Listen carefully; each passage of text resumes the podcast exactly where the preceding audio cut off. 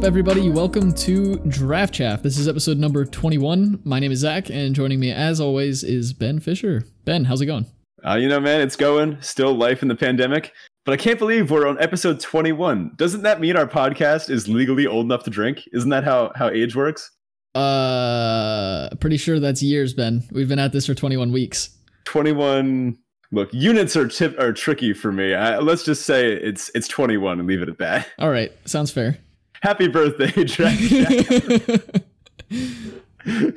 yeah, it does feel weird though that we've been at this for 21 weeks already. Like that time has flown. Yeah, like 21 episodes? That's so much. These people have listened to so much of our voices. It's absurd. What are you people still doing here? Thank you all for listening though. It's it's super awesome. Yeah, we we never know we never knew how far we'd get and uh even just doing this and, and having an awesome community around us, we're loving every second of it. That we are.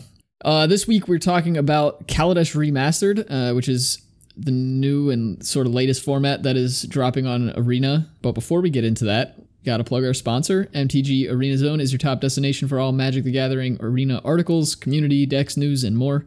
Uh, they've got plenty of content for constructed and limited players alike, from top archetypes to theory articles and much more. And they also just recently posted uh, an article on a full Kaladesh Remastered breakdown. So if you want a written reference to what we're going to be going over today, and maybe some opinion pieces that that are different from what we were thinking, but uh, if you want a written reference for the art for the format, that's the place to, to check it out.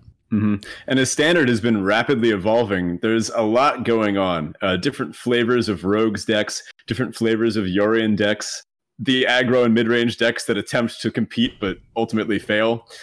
You can find all the information you need about those there on MTGA Zone. Yeah, definitely.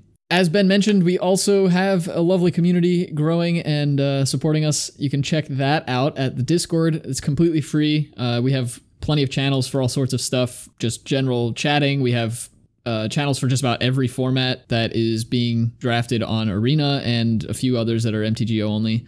Uh, right now, we don't have a whole lot of paper stuff going on given the, the pandemic, but when we can get back to that, I'm sure we'll have some channels open to get people in, in some drafts as well. And we're working right now on putting together a Commander Legends sealed league, so check that out. There's uh, yeah. more information coming on that, and we'll probably have a separate dedicated channel just for the league. But it's going to be super casual. We just wanted to give everybody in the Discord the opportunity to grab some packs of Commander Legends, as it's going to be pretty much only on MTGO from an online perspective. Get some packs. We're going to play over Spell Table, and it should be great fun. So if you're interested in that, check out the Discord. Link to that is in the episode description as well as uh, on our Twitter page. And likewise, if you're interested in supporting us, you can do so directly at patreon.com forward slash draftchaffpod. That's the best place to go to give back to the show directly. Um, we've got a whole bunch of different uh, tiers there where you can give as much or as little as you want. And um, we've got a few different bonuses for the different tiers. Uh, we just got our stickers in, and those are getting mailed out to our patrons who are owed those very shortly. Hopefully, tomorrow I'll have those in the mail. So, um, yeah, they're pretty cool. I'm expecting to get at least 15 to 20 stickers. I'm going to put them on literally every surface I own. Well, I don't see you signed up on our Patreon, so I don't know if you're getting any, Ben. okay, okay, I'll Venmo you. Just send me a bunch. All right, sounds good. With that, I guess let's get into our Kraken draft type thing. Uh, ben, you've got a, a nice Kaladesh remastered pack for us here. That's right, man. I've been excited to talk about these cards for a while. Uh, and I've missed some of these. You know, it's good to get back into them. I drafted a lot of this set. Uh, this is when I first started getting kind of competitive with Magic, so I have a good amount of experience with these. Uh, let's start off with our first card called Dawn Feather Eagle. This is four and a white for a bird. It's a 3 3. It is flying, as one would expect. And when Dawn Feather Eagle enters the battlefield, creatures you control get 1 1 and vigilance until end of turn. Well, yeah, we've seen cards like this before. They tend to perform pretty well. Uh, it's fine if it's the only creature you have on board, and if you happen to build out a bunch of tokens, this just ends the game. Yep, not a super exciting first pick, but totally a playable card, and not one I'm really upset putting in any white deck in this format. Mm-hmm. We're going to see that there's actually a lot of ways to go wide in this format, as well as ways to go tall, uh, giving you a lot of choice and letting you kind of take the game in whatever direction suits you best. Next up, we've got Spireside Infiltrator. This is two in a red for a 3 2 human rogue. Whenever it becomes tapped, it deals one damage to each opponent. Well, yeah, this is a fun little aggressive creature on its own. I wonder if there's some kind of mechanic in this set that involves tapping creatures. I doubt it. yeah, you're, you're probably right. Let's move on. Next up, we got Fortuitous Find. This is two and a black for a sorcery. Choose one or both. Return target artifact card from your graveyard to your hand, or return target creature card from your graveyard to your hand. Well, if you can get both back, this is a, like a three mana draw two, and it's going to be two hits, right? Yeah, yeah, you know that you're, you're not bricking on a land or something, so it's a little bit better than divination, perhaps. Mm-hmm.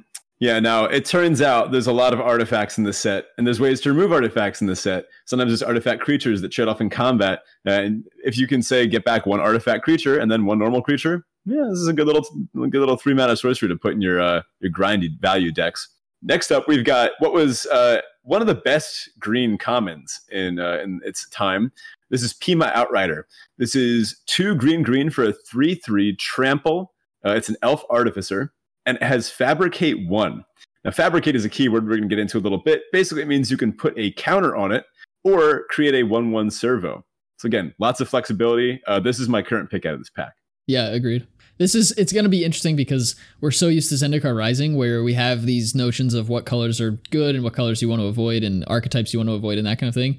And this is this format's going to shake that up. Uh, if if you're only familiar with Zendikar Rising, be ready to draft colors you're not used to drafting green decks, green decks, green decks, and the blue white decks. But we'll get to that. Yeah. Oh man. Okay. Yeah. We've both got our uh, our favorites in this format. Uh, that's what I love these remastered sets for. It's like a little bonus before the. Uh, I mean, Kaldheim is ages away, right? But uh, this is a nice little in between. Next up, we've got Weldfast Wingsmith. This is three and a blue for a three-three human artificer. When an artifact enters the battlefield under your control, it gains flying until end of turn. Yeah. All right as four out of three threes go, this is worse than the previous one. It's no Peema Outrider. Yeah, definitely. Next up is Unbridled Growth. This is one green for an enchantment aura. It enchants a land, and the enchanted land has tap to add one mana of any color. You can sacrifice it to draw a card. This is a little better than it seems because it can trigger one of the abilities in the set called Revolt, which cares about when a permanent leaves the battlefield. Otherwise, it might seem like, why would you spend one mana to invest in this at all? It ends up you know, playing a decent part in it. Uh, you can play one or two of these in like a in a revolt themed deck if you have a bunch of revolt keyword creatures. It also enables fixing pretty well, and we're not really used to seeing good fixing lately. Like M21 didn't have a whole lot, Zendikar Rising doesn't have a whole lot. There are a lot of overlapping themes in this format, so it, you might see more unbridled growths than you would expect, but still on Peema Outrider here. Mm-hmm. Next up, we've got Sage of Shaila's Claim. This is one of the green for a 2 1 elf druid. When it enters the battlefield, you get three energy. So this looks like three little pips of energy. This is a special kind of counter. Uh, it's not on the, the board state. It kind of just exists. Uh, back when this was printed in paper, they had a little uh, energy reserve card that you would put counters on. Think of it as uh, similar to like an experience counter if you're familiar with Commander or some other thing that exists kind of outside the game.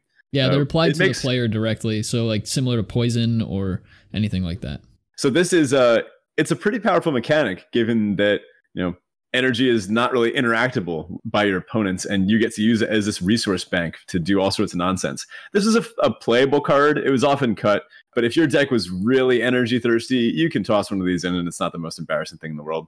Yeah sometimes the blue green decks will care about it and, occasionally like your your go big green decks will care because some of the bigger like Longtusk Cub really wants a, a, critical mass of energy. There are a few other cards that do as well in green. So sometimes you're fine playing this two mana two one that gives you some upside later for your other incidental creatures. But yeah, nothing nothing crazy special. Yeah, this is best when you had uh, a few ways of turning energy into payoff. Like if you had a way to draw a card with energy or a way to make tokens or uh, grow a creature, that's where this is playable. But besides that, uh, it's just fine. Next up, we've got Fire Forger's Puzzle Knot. This is part of a cycle of puzzle knots. Each of them does something that you kind of expect for the color. Uh, it's two mana, it's an artifact. When it enters the battlefield, it deals one damage to any target. And you can pay two and a red, sacrifice it to deal one damage to any target. Well, this triggers Revolt. It's an artifact for the artifact decks that care about that. It's a, uh, a little bit worse than uh, Omen of the Forge. I mean, one damage is a lot less than two. But this can pick off a Sage of Shaila's claim. That's true. Yeah, I think these cards are really. I mean, artifacts matter in this format, so that's something that is worth putting value on. You know, it's it's not just the two mana deal one that can deal another later. It's it's a two mana artifact which is relevant. It can trigger revolt, which is also relevant. Um, and all the puzzle knots do this. They enter the battlefield, do a thing, and then you can spend some mana and sack it to do the same thing again. But as as far as the puzzle knots go, Fire Forger's is fine. I you really want to see how many X ones are in the format before you're putting too much stock into a card like this. But um, yeah, it, it's it's serviceable. Mm-hmm. I'm personally still on the Outrider here. Absolutely. Next up, we've got another part of a cycle. To be honest, I didn't check to see if the whole cycle made it in, uh, but uh, yeah, neither I hope I. they did. This is called Thriving Turtle, uh, part of the Thriving cycle.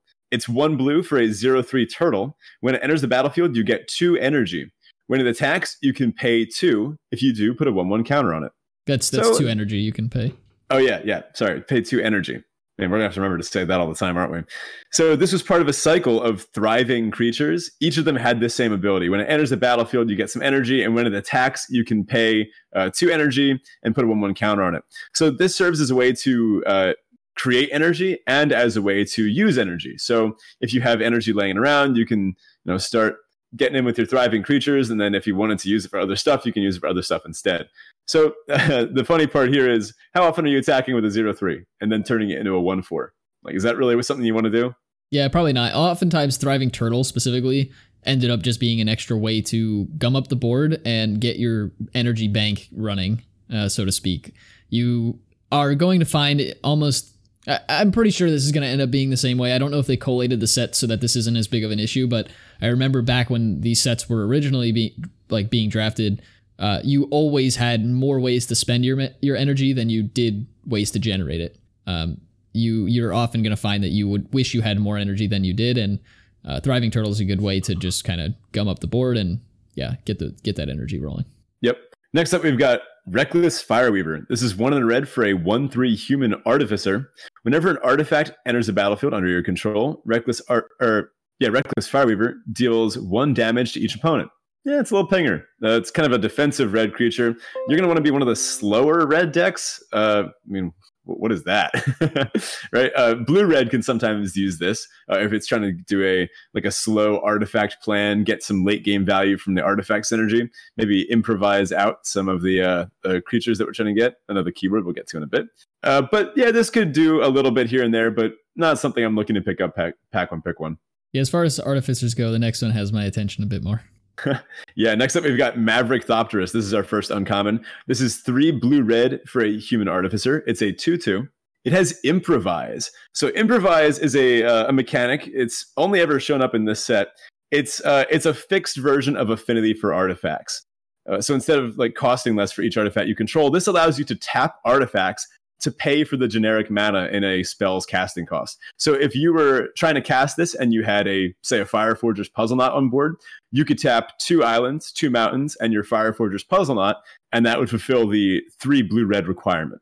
Now, uh, when it enters the battlefield, you create two 1 1 colorless Thopter artifact creature tokens with flying. Welcome back, Thopters. Uh, I didn't miss you. yeah, the Thopter decks could get really bonkers really quickly, and Maverick Thopterist was a big linchpin in those decks. Um, better than Peema Outrider Pack One Pick One. I think I would take it. I think it's in general the it, it requires some build around, but you're getting four mana or sorry, four power and toughness worth of worth of uh, stats on a five mana card, which is below rate, but improvise means you know if you can generate some servos or thopters early, you're going to be casting this for maybe two or whatever. Um, so yeah, Maverick Thopterist is is a powerful card. I'd probably want to take it here, but taking a two color card first pick isn't really great. If you ever get to cast Maverick Thopterist for just blue red, you, you, did it. Oh, yeah. like, congrats. Yeah. So the joke here, obviously, is that uh, this gives you more artifacts uh, to do more stuff with, improvise more things out, and uh, turns out having a lot of artifacts on the board is a good thing. Speaking of making Thopters, our next uncommon is Whirler Maker. This is uh, is that three? I think. Pretty yeah, sure it's just three yeah. mana for an artifact. Uh, it's a little blurry on my screen. For four mana, or, or, sorry, it's just an artifact, and it has the ability pay four, tap it, create a one-one colorless Thopter artifact creature token with flying. Hmm.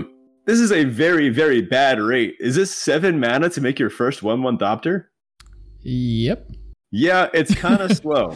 It's kind of slow. I'll admit. Uh, I will say, if you ever happen to top deck this in the late game, this is a late game bomb. Like this will uh, just start, you know, seven mana to make a, or well, after you pay the the first time, four mana to make a one one every turn. Yeah, that's the kind of thing that can take over a board in the late game. However, if you're getting beaten down by red white or red green, this is not going to do that for you. Yeah, I mean, notably there are one one flyers, so in a board stall situation, they will put you ahead. And there are a lot of cards in like the red blue archetype that care about having these Thopters around. So Whirlermaker is better than it seems, or at least I remember it being better than it seems. We'll see if in this new version of the format, if it actually pulls the weight that it did uh, the first time around. Mm-hmm. Pretty sick combo with Reckless Fireweaver too. Uh, whenever you make one, deal damage to each opponent. Yep. Not bad. Now, the next card in the pack is going to utterly obliterate everything else. If there's one thing that I want to emphasize about this format, it's that Ridge Scale Tusker is just awesome. Uh, this is three green green for a 5 5 Pangolin Beast. Let me, let me say that again. Pangolin Beast. Go look at the art for this thing. This, this card's awesome. So, when it enters the battlefield, put a 1 1 counter on each other creature you control. That's not non token, that's each. So if you had say made a few thopters here and there, or if you had a few tokens laying around, you're getting at bare minimum, if this is the only creature on your board, five power and toughness for five mana. If you have one other creature, you're getting six, and it's spread across two bodies, and that other counter's worth of power and toughness has haste essentially. And if you have like three creatures, this thing's insane. Yeah, this scales really high with the number of creatures you can keep out on the field, and so like uh, which we'll get into with some of the archetypes like red white for instance, or sorry, green white for instance, that can get some really wide board states. Ridge Scale Tusker really shines in, in anything like that. But as Ben mentioned, it's a five five for five, so the floor is really really high. Like it's just a good card, and it the upside is through the roof. So. Mm-hmm. Now, some of you may also know that there is a mythic in this set. There's a Gear Hulk cycle, which we'll get into later. But the Gear Hulks are these big, flashy mythic creatures. They all enter the battlefield and have some like bonkers effect. The green one is called Verdurous Gear Hulk. Uh, when it enters the battlefield, you distribute four one-one counters among creatures you control. Uh, it's a four mana. It's a five mana four-four, and it has trample. There are board states in limited where you would rather have a Ridge Scale Tusker than a Verdurous Gear Hulk. Yeah that if you have more than four other creatures, which is very possible in this format to have five or six, with some of them being flyers and thopters, there are times when I would rather have this uncommon than one of the bomb mythics from the set. So uh, let that be an indication of the power level of Ridge Scale Tusker. Uh, this wipes out everything else in the pack, in my opinion. Yeah, card is pretty bonkers. Um, I'm sad to take it over Maverick Thopterist, but I know it's correct. now the question is, are you taking it over our rare? This is Kari Zev, Skyship Raider. This is one in a red for a 1 3. She's a human pirate with first strike and menace. And uh, when, oh, man, I love this. When Kari Zev attacks, create Ragavan, a legendary 2 1 red monkey creature token. Ragavan enters the battlefield tapped and attacking. Exile that token at end of combat. Yeah, that wording's weird. I think they changed the templating on that. Maybe, Maybe that's a, a. I can't remember could be a weird mis- misprint or something, but essentially it goes with end of combat. Although I could have sworn it was end of turn. Oh well, maybe this is a, a bad translation or something like that. But who knows? We, we, we, can look that up later. The, essentially, it goes away uh, for your opponent's turn. That's all that matters. So this is a a two mana one three first strike menace. So already it's tough to block. You're going to need something that uh, you're going to need two things, and if one of them has one toughness, you're in trouble and uh, one toughness creatures are, are, running around here. If we just take a general look at this pack, we see a lot of threes uh, in the powers and toughnesses, but then a lot of ones and zeros as well. Yeah. Zev is hilarious. I love the flavor of this card. Getting Ragavan out, like you know, she's like she's a pirate captain that has a monkey on her shoulder that comes out and helps her attack. It's so cool. Um, and yeah, if you're trying to block, oftentimes what will happen is you're going to attack with Zev. Ragavan gets created people want to block Ragavan more because it deals more, and it's annoying to block a one three with your with two creatures because that's what you have to do. So often they just eat this two one that you get for free every turn, and you're chipping in damage with her and maybe your other creatures too. So yeah, it's mm-hmm. she's a solid card. I still think I'm on Ridge Scale though. Yeah, the the play pattern with Kari Zev is is a little wonky. Uh, if, when you attack with this two one, if they have a three three whatever, it just gets in. Uh, you you might not be attacking that point anyway.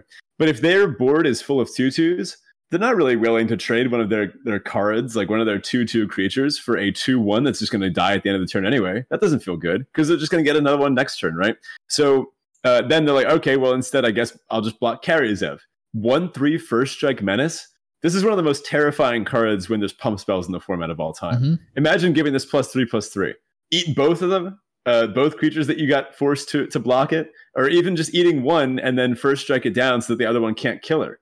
Like if you have any pump spells, uh, Kari Zev can be a terrifying attacker. Yeah, absolutely. Yeah, I don't know. I mean, she's. Pr- pr- mm, I don't know. What do you think? Is she the correct pick here? Oh no, I know- I'm taking Tusker. I, I, the second I asked that question, I was like, why did I bother? I know he's taking Tusker. no, no, no. Kari Zev is sweet, but um, mark my words, Ridge Scale Tusker will end games. Yeah. Also, it's worth mentioning she's really, really good in an aggressive deck and an aggressive format, and this is not really looking to be an aggressive format. There probably will be aggressive decks that work, but it seems like low to ground, low to the ground mid range is going to be kind of where we're we're headed with this format. hmm There's no big over the top cards in this set. There were some in the originals, but um, I don't see any of them in this remastered version. It looks like this one's been handpicked to have a, well, you said, low to the ground mid range. There's going to be, I think we might get blocking. You know, Yeah. I think we might get the block creatures. We won't have any blocking if red, uh, blue, white has anything to say about it, but Okay, okay, okay. Well, uh, anyway, let, let, us start moving to the rest of our show. We'll get to that later. Sure. So that brings us to our Teferi Tibalt. Um, I guess I'll kick it off this week. And for those who don't know, if you are a new listener and haven't haven't heard this section yet, basically this is where Ben and I just kind of go over our uh, high point and low point of the week, and we just uh, share a little bit about what we were up to this week with you, the listener. So for me, the the Teferi is that randomly I got Veterans Day off this year, and I, I'm not sure if Veterans Day is something that every country has. So a brief explanation is basically we have a holiday for to celebrate veterans every year here in the states. Um, normally it's not a like I think banks are usually closed, but the stock market isn't. So usually it's not a business holiday.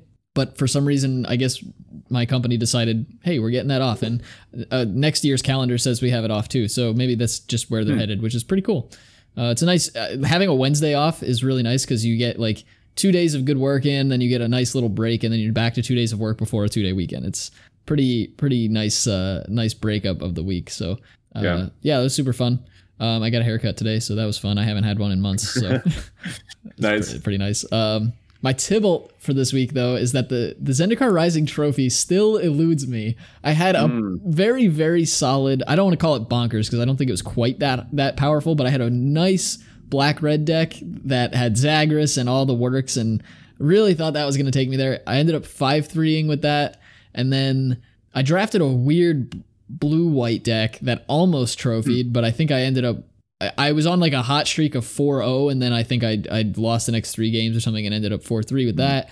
Then I drafted like a weird rogue party deck sort of that kind of got there but I also went 5-3 with that one. So I just the trophy eludes me and I'm determined to get a trophy for this format at least once.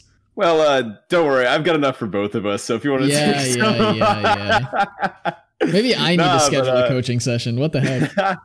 no, I mean all, all all those have winning records, and it sounds like I mean obviously we know our deck construction skills, so uh, sometimes that, that just happens, you know, and that that's an important thing too. Like uh, I'm sure this is something that a lot of uh, our listeners can relate to. It's something that all of us can relate to from time to time. Sometimes you just uh, the games just break in a certain way where you don't win seven games in a row, and that's especially um, were those quick draft. Um, no, one of they they were all pretty much premiere. I think eh, maybe one or two was quick. I, I can't remember. Yeah, it, it- it's a weird environment, right? Uh, the difference between quick and traditional too, uh, and switching back and forth between it, or drafting with humans and drafting with bots. Uh, you know, you still got some time. Yeah, yeah, I've got a couple months. Like I can, I'm confident I'll be able to work this out. But it is a little Yeah. demoralizing to be this far into the format and still not have a trophy. hmm Well, uh, if anyone's interested in in uh, doing a little research on how to trophy in the format, may- maybe you could walk on over to the uh, Trophy Decks uh, channel in our Discord. Nice plug. How about Yeah, you? What, no, was uh, your, uh, what was your week like? So, um, a little weird. We had some COVID cases at my school that I teach at, so we are totally virtual now. I got tested. I'm all good, but um, yeah, we are we're fully online now, which is interesting. Yeah, you. I can't tell if you sound excited about that or upset about that or both. Like, it kind of sounds like you're not too happy about it.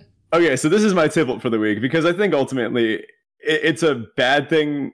All right, so it, it could have been a t- tibble or Teferi, to be honest. So there's bad things and good things about it. The good thing is that um, we need to do everything we can to stop COVID from spreading. I'm a scientist. Uh, the vaccine is coming eventually. They're not going to try to microchip us. If they wanted our data, they could have it. Um, but They already do. uh, yeah, yeah. So and this is, I think, the best thing that we can be doing, especially with holiday seasons coming up. There's going to be a lot of younger people spending a lot of time with older people, regardless of whether or not it's the right thing to do. Um, so I, I think it's good to start, you know, taking some precautions here and there. And I think switching online is definitely the right thing that schools should be doing. Uh, you know, it's just a step up from social distancing. Now, uh, the down. all right, so, some more upsides of this. Uh, I get to sleep in like 45 minutes later. I get to like make tea in the morning and have a snack, which I usually just rush to school and I don't have time for. Um, I have like an, extra long lunch break because I have a prep period that like borders on my lunch, so I, I, just get to like sit around for a while. I can jam some arena on my lunch break now. Finally, the downside, of course, is that um, I'm a physics teacher, and physics really relies on doing things in person uh, I'm teaching optics with one of my classes right now, and I, am finding that my students are really suffering from not being able to draw diagrams physically in front of them. Um, there's something about measuring an angle with a protractor that doesn't port very well online. Uh, not to mention the fact that the protractor plugin that I got them for Chrome was blocked by the school administration. So, uh, nothing I can do about that. um, well, anyway, yeah. So it's gonna be a change of pace, but uh, hey, it means I can play more Magic. So, yeah, physics is a very hands-on subject. So, yeah, I guess that that's gonna be more significantly rough for you, I think, than than say a literature teacher or something like that. Mm-hmm. Yeah, it, it's it's tough. Uh, a lot of the research that uh, I've been involved in, that my grad program has been involved in, uh, it's all about the fact that doing things yourself uh, it leads to learning which is actually something that I've, I've also tried to port into magic uh, to keep it slightly on topic, you know, um, that oftentimes doing things yourself is the best way to learn. You don't remember what someone tells you, but you remember how you feel when you do something yourself. Uh, even if you don't remember the experience itself, uh, it, that's just how neural connections form. Uh, so when people have to watch you do things or watch someone else do them online, you lose that vital uh, aspect of, of the learning process that uh, it can be ported to online, but it is much, much harder and much mm-hmm. more work. Well, anyway, uh, the most thing, the, the, thing that I'm upset about the most is that because I won Teacher of the Month, I had this sweet parking pass that gave me this like next to the building entrance spot, and now I'm online forever, so I never get to use it. rigged, totally rigged. Yeah. anyway, uh, my Teferi for the week, besides all these incremental upsides, is that we have some sweet magic coming up. Kaladesh Commander Legends, eventually Kaldheim. Uh, I'm really excited for this uh, Commander Legends Sealed League. It's going to be sweet to to get to do some, you know, the combination of two of our favorite formats. Yeah, I can't wait. I'm probably gonna have to dust off the MTGO account for for Commander Legends as well because mm. it's going to be a really cool format to draft and being able to merge our two format our two favorite formats like you said is going to be really really fun. Super excited. So let's get into our listener question of the week. This week we have one question from Rob Dies at the end. Um, his question is What's your signature mistake for ZNR, be it a draft mistake or a gameplay mistake? For example, I attacked a Cliffhaven, cell, Cliffhaven Sellsword into a Kor Celebrant twice in one day earlier this week. I think I also spent multiple early M21 drafts building magnificent mana heavy blue red prowess decks with go- uh, multiple Goblin Wizardries and ended up dead before I could do much at all. Hmm. Yeah, this is a cool question. I mean, first of all, multiple goblin wizardries. That that that's a that's always a fun time in itself. But yeah, going a little heavy there might not be the best way. Um, and I've actually I've done something similar with Cliffhaven Sellsword and Kor Celebrant uh, because you know I, ideally you don't want to attack a three one into a one four. It doesn't always work out. But because Kor Celebrant is such a crucial piece to the black white decks, sometimes you can bluff through some damage remember we talked about bluffing a few episodes ago. People don't bluff enough. Uh, that being said, make sure you bluff a very specific trick. There's not actually a lot of tricks that pump in this format. There's a lot of ones that uh, like interact or uh, with a creature that's already in combat. Uh, practice tactics comes to mind, and that's not as effective as a bluff.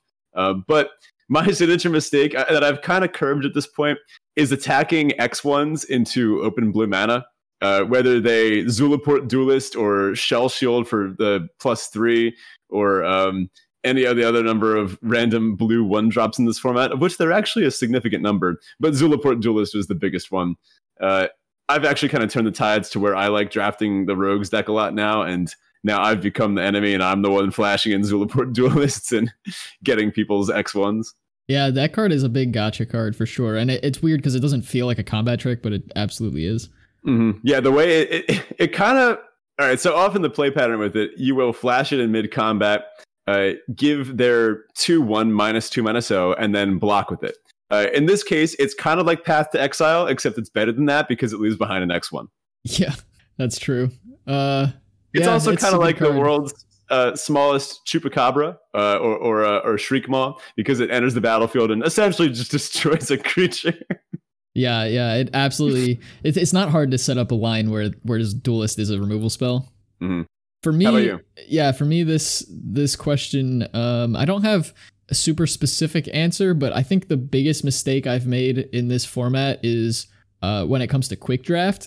I often will find myself trying to force like most recent quick draft I did. I opened uh, some relatively mediocre rare. I can't remember which it was exactly, but uh, something that's like not super exciting. Uh, there was a relic vial in the pack, and then I think there was a good like a royal mage or something else was like the next best card. And I just took the relic vial and then was like, all right, I'm playing clerics now. Like I didn't even consider the fact that I wasn't gonna play the, the relic vial, which yeah. uh, you know, anybody who listened to the last episode knows that um, that's or not even last episode, but the the episode where we we talked with Marshall. But um, it's not always best to to just keep make sure you're keep you're playing your first pick. That's generally not the way you want to go. And forcing mm-hmm. yourself on your very first pick into a, a, a very specific archetype that requires Yeah. multiple payoffs isn't a good idea. So sometimes I get lazy, and that's my I think my go to signature mistake in, in ZNR. Hmm I caught myself drafting a little too fast sometimes. Uh, Absolutely. Quick draft does not mean draft fast. Yes, I always draft better when I have someone like you to talk through my picks with, even if you're not answering Yeah. me. Like if I just talk about them, uh, I always draft better. Uh, but Mhm. you know, yeah, it just forces you to think, you know?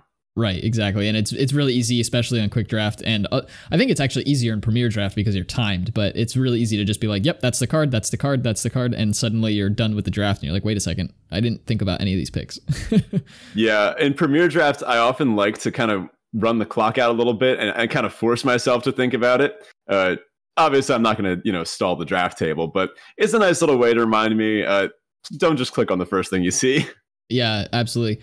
Well, uh, I think we should get into our main topic for today, which is the Kaladesh remastered format breakdown. So, uh, what's going on in Kaladesh? What, what's up with this? Yeah, so so Kaladesh is a plane where there are all sorts of artificers. People are eh, basically encouraged to be designers, builders, and creating different mechanical contraptions. Um, so at its core, this is kind of an artifact set. We're going to see a lot of artifacts. We're going to see decks that uh, aren't blue and red that will also wind up with a lot of utility artifacts and vehicles. Vehicles is a new, uh, well, I say new, but it was new when this set came out. Uh, a, a new creature type or or ar- subtype for artifacts, and uh, it really changes the way that um, decks are designed and drafts are are drafted. So we'll we'll take a look at what all of the archetypes are looking to do. A quick note: we decided this this format breakdown. We're going to try something a little bit different. We're going to shorten down our top commons and uncommon sections for each archetype. Usually we do uh, five of each color for for the archetypes, but instead we're going to do three of each color and try to spend a little bit more time talking about like what the archetypes themselves are actually trying to do, rather than giving you these cards that may or may not you may or may not see when you're drafting. Um, I think if we talk about the the archetype itself, you'll get a little bit more of an inclination as to what you should be looking for when you're drafting, as opposed to trying to find these specific cards. Uh, and as I mentioned, MTGA Zone posted a full article on the on the format, so definitely check that out if you want a written reference. Just So so then- you're not feeling like you're gypped, uh, I, I, it's actually going to be five cards total per archetype. Oh, that's right. That's Uh, right. Yeah. Not three of each. Yeah, yeah. So when, when we get to that section, I don't want anyone shaking their fist at their podcast app, angrily going like, "Hey, where's my where's my last card?" Yeah, yeah, my bad. It was it was five that we finally agreed on. But Ben, why don't you walk us through the mechanics of the set? Because we've got a few brand new ones and a few that we haven't seen. Actually, a lot of them we haven't seen since this set was released. Yeah, so first up, we've got Fabricate. So when a creature with Fabricate enters the battlefield, you either place a number of counters on it or create a number of servos equal to the Fabricate number. So Fabricate 1 would mean that you get one counter or one servo. Three drops uh, that, you know, make a slightly overcosted creature and a 1-1 are some of the best commons in the set. So think like Night Squad Commando from Ikoria or Aven Eternal from War of the Spark. This is often better than that because it gives you flexibility to choose. Uh, and that choice is important. Maybe you really want a 3 mana 3 3, or maybe you really want a 3 mana 2 2 and a 1 1. maybe if you have that bird in your hand, right, what is it? Uh, uh, the Dawnfeather Eagle. If you have Dawnfeather Eagle in your hand, well, you can be like, oh, well, I'm going to want more creatures, so I get more value from this pump effect. But maybe you have a, uh, a fight spell, so you really want to get a big creature to fight down an opponents. Well, then uh, you can just make it big instead. This is a really sweet, uh, sweet mechanic that you know I, am a big proponent for choice uh, because that's why making choices is fun. Like playing games is fun. You get to do things. Uh, this plays well into that. Yeah, definitely. The um, the fact that it makes creatures or buffs your creatures kind of leans into what we were talking about earlier with green white being able to go wide or tall, and a number of decks can do that because a lot of the linchpins for those decks are cards that really make those decks tick are cards with fabricate on them. So if the situation really wants you to go wide, you have the option. If it really wants you to get some single big creature that your opponent can't deal with, you also have that option. So yeah, Fabricate's a really cool mechanic, and I'm kind of surprised we haven't seen it since then. I guess because it fits the artifact theme, and we haven't really had an artifact centric set yet uh, since. That's probably why we haven't seen it, but it's a good mechanic, and I'd like to see more of it. So next up, something that we have seen uh, occasionally since then: vehicles. So vehicles are a special kind of creature. They're often pretty pushed or undercosted to make up for the fact that it has to be crewed to attack or block. So, you know, there's a little bit of fabricate synergy there. You get a bunch of extra creatures, you can, you know, crew these easier. So, a vehicle that has crew three requires you to tap at least three power in creatures to attack or block with it. So, you, could tap uh, like a three mana three three to crew three, or you could tap a a uh, like a two power and a one power. Uh, they can all kind of team up to crew it together. So notably, you have to do this before the attack step, um, or else you won't be able to swing with it which you know would suck. Vehicles are often colorless, and this makes them pretty high draft picks. So you won't see these very often. Uh, the most egregious of the uh, the vehicles from this set, Renegade Freighter and Smuggler's Copter, which were both just limited all stars. It looks like these have been left out, and reasonably so. But a lot of the vehicles will still be pretty strong. Yeah, we still have Aethersphere Harvester, which was like one of the next next good ones, and a number of other ones that are that are going to be pretty solid. Sky Skiff comes to mind. But yeah, Renegade Freighter and Smuggler's Copter probably good that they're not here. Smuggler's Copter was like almost immediately auto banned in like every format ever. So uh, yeah, I don't know. Um, it's probably better that they're not here. But vehicles are cool. Um, we'll see just how the format shakes out with them. This was the first set that they were introduced to to Magic, and we've seen, like Ben said, we've seen them since. But it'll be interesting to see the OG vehicles back in action and how they shake out with the with the the meta. I didn't look to see if Heart of Kiran made it in. I didn't really it focus did. on the mythics too much. Oh, that's good. That'll be fun in historic. Hope of Ghirapur's uh, in as well. Ugh, that one's annoying. Next up, we've got energy. So, energy is a resource outside the board state, like we mentioned, that can be gained and spent on effects. So, some cards give you energy, others require energy to be spent while casting them or to activate abilities. So, this mechanic is pretty much impossible for your opponent to interact with and can therefore be pretty strong and it actually even got a few cards banned in standard. So watch out for cards that can both give and take energy. These can come together for uh, energy synergy, you know? Yeah, there's not really a good way to mix those two words together. Energy synergy. Like I was trying to think of a way to put those together for a single word, but there just really isn't Sne- a good one. Synergy. Synergy. Sure, we'll go with that. yeah, energy is really cool. We haven't seen, as far as I can t- remember, we haven't seen these types of counters in arena. Like we we haven't had poison in arena. We haven't had experience in arena. We haven't had energy. So it's going to be kind of interesting to see these like player tokens or player counters in action as well. And energy is kind of the lifeblood of this this format. You really almost every archetype is going to have to deal with energy in some way shape or form and some of them can do more with the energy than others can, but every every color has ways to spend energy and ways to make it. Yep. Next up, uh, improvise this is a bit of a smaller mechanic in that only a handful of cards have it, and I think they're all like red or blue. I don't even think there's any mono blue ones. Um, but again, you can tap your artifacts to help you cast cards that have improvise. The, next up, this isn't a mechanic so much as it's a general theme of the set, but counters. So primarily in green uh, and a bit in black too, but there's some other uh, things that have it. I'm just saying Ridge Scale Tusker for Draft Chaff Hero. Like that's that's it. There's ways to add counters, creature that trigger off counters, especially uh, energy being a, a, kind of counter. Sometimes this interacts with that, sometimes it doesn't. But there's ways to give yourself additional counters of certain types. Uh, it's just a little bit of, of uh, synergy to keep an eye out for. And finally, the last keyword mechanic is Revolt. Revolt is an ability that triggers if you've had a permanent leave the battlefield this turn. If that happens, you get an effect. So this is pretty easy to trigger when you have tokens running around and sacrifice effects all over the place. So uh, think about this with Fabricate. I've seen plays where occasionally you just attack with a 1 1 and your opponent doesn't want to block it because if uh, they know that you have a card in hand that has Revolt, that'll you know kill one of their creatures if they happen to destroy it. So it, it again involves a lot of cool choices. Definitely. Also, notably, it's it the revolt triggers if any permanent you control left the battlefield. Doesn't matter if it was exiled, destroyed, uh, you sacked it. Uh, you could sack lands even. Doesn't matter the permanent type. Just needs to be a permanent, and it just needs to leave the battlefield. Mm-hmm. So let's start up with our, our first archetype here. Uh, I can take this one because this is one that I'm a fan of. Uh, it's tangential to red white warrior equipment nonsense. Uh, this is red white vehicles. So what is this deck trying to do? Well, it wants to get in a car and smash. So uh, cheap creatures, ways that can crew vehicles easily, vehicle payoffs. This was the vehicle build around archetype, right? So uh, the signpost uncommons for this are Renegade Wheelsmith. This is one red white for a 3 2 dwarf pilot. How sick is that? When it becomes tapped, target creature can't block this turn. Well, uh, you know, this thing attacks on its own pretty well. If we say if your opponent has a 2 2 and a 1 1, you know, just attack with this. They can't block with a 2 2, and then you're guaranteed to get in for three. But notably, this happens when it becomes tapped. So if you crew a vehicle with this guy, uh, then you're still able to block down or, or uh, lock down one of your opponent's creatures so that it can't block this turn, making sure that your vehicle can uh, cruise through safely for some damage. Cruise? Because it, it's crewing? Yeah. Yeah.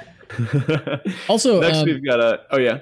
Well, I just wanted to quickly mention uh, we're going to be talking about two signpost uncommons for each of these archetypes because mm. the two kind of Aether Revolt and Kaladesh coming together kind of gave us one each, uh, a two two for each uh, archetype.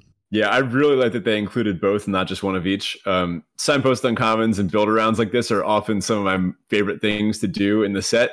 And plus, this lets you get some really sweet decks together. I don't think there's ever been, well, I mean, I don't know. I, am not going to go into the math about the density of these in, in any particular format, but it's going to be fun. Um, notably, with this uh, red white vehicles deck, you're going to want to look for things that care about your creatures being tapped right? So um, when your uh, Renegade Wheelsmith becomes tapped, it you know prevents one of your opponent's creatures from blocking. Uh, there's other cards in this uh, in the set that care about becoming tapped. So you're going to look for those because maybe if you have a creature that says, for example, uh, when this creature becomes tapped, it deals one to each opponent. Uh, that actually does exist. Uh, we saw it earlier. If you have a vehicle, you can activate that ability even if you're not going to attack or block with the vehicle or even if the vehicle has already been crewed. So, if, for example, you uh, crew a vehicle with a certain creature, maybe Renegade Wheelsmith, uh, to you know lock down one of your opponent's things, you could then crew it again to ping them in for one extra damage if your three two wasn't going to be able to make it across on the board as is. I don't know. There's some pretty cool corner cases you can do with this. So uh, our second signpost uncommon here is Veteran Motorist. This is red white for a 3-1 dwarf pilot. When it enters the battlefield, scry 2.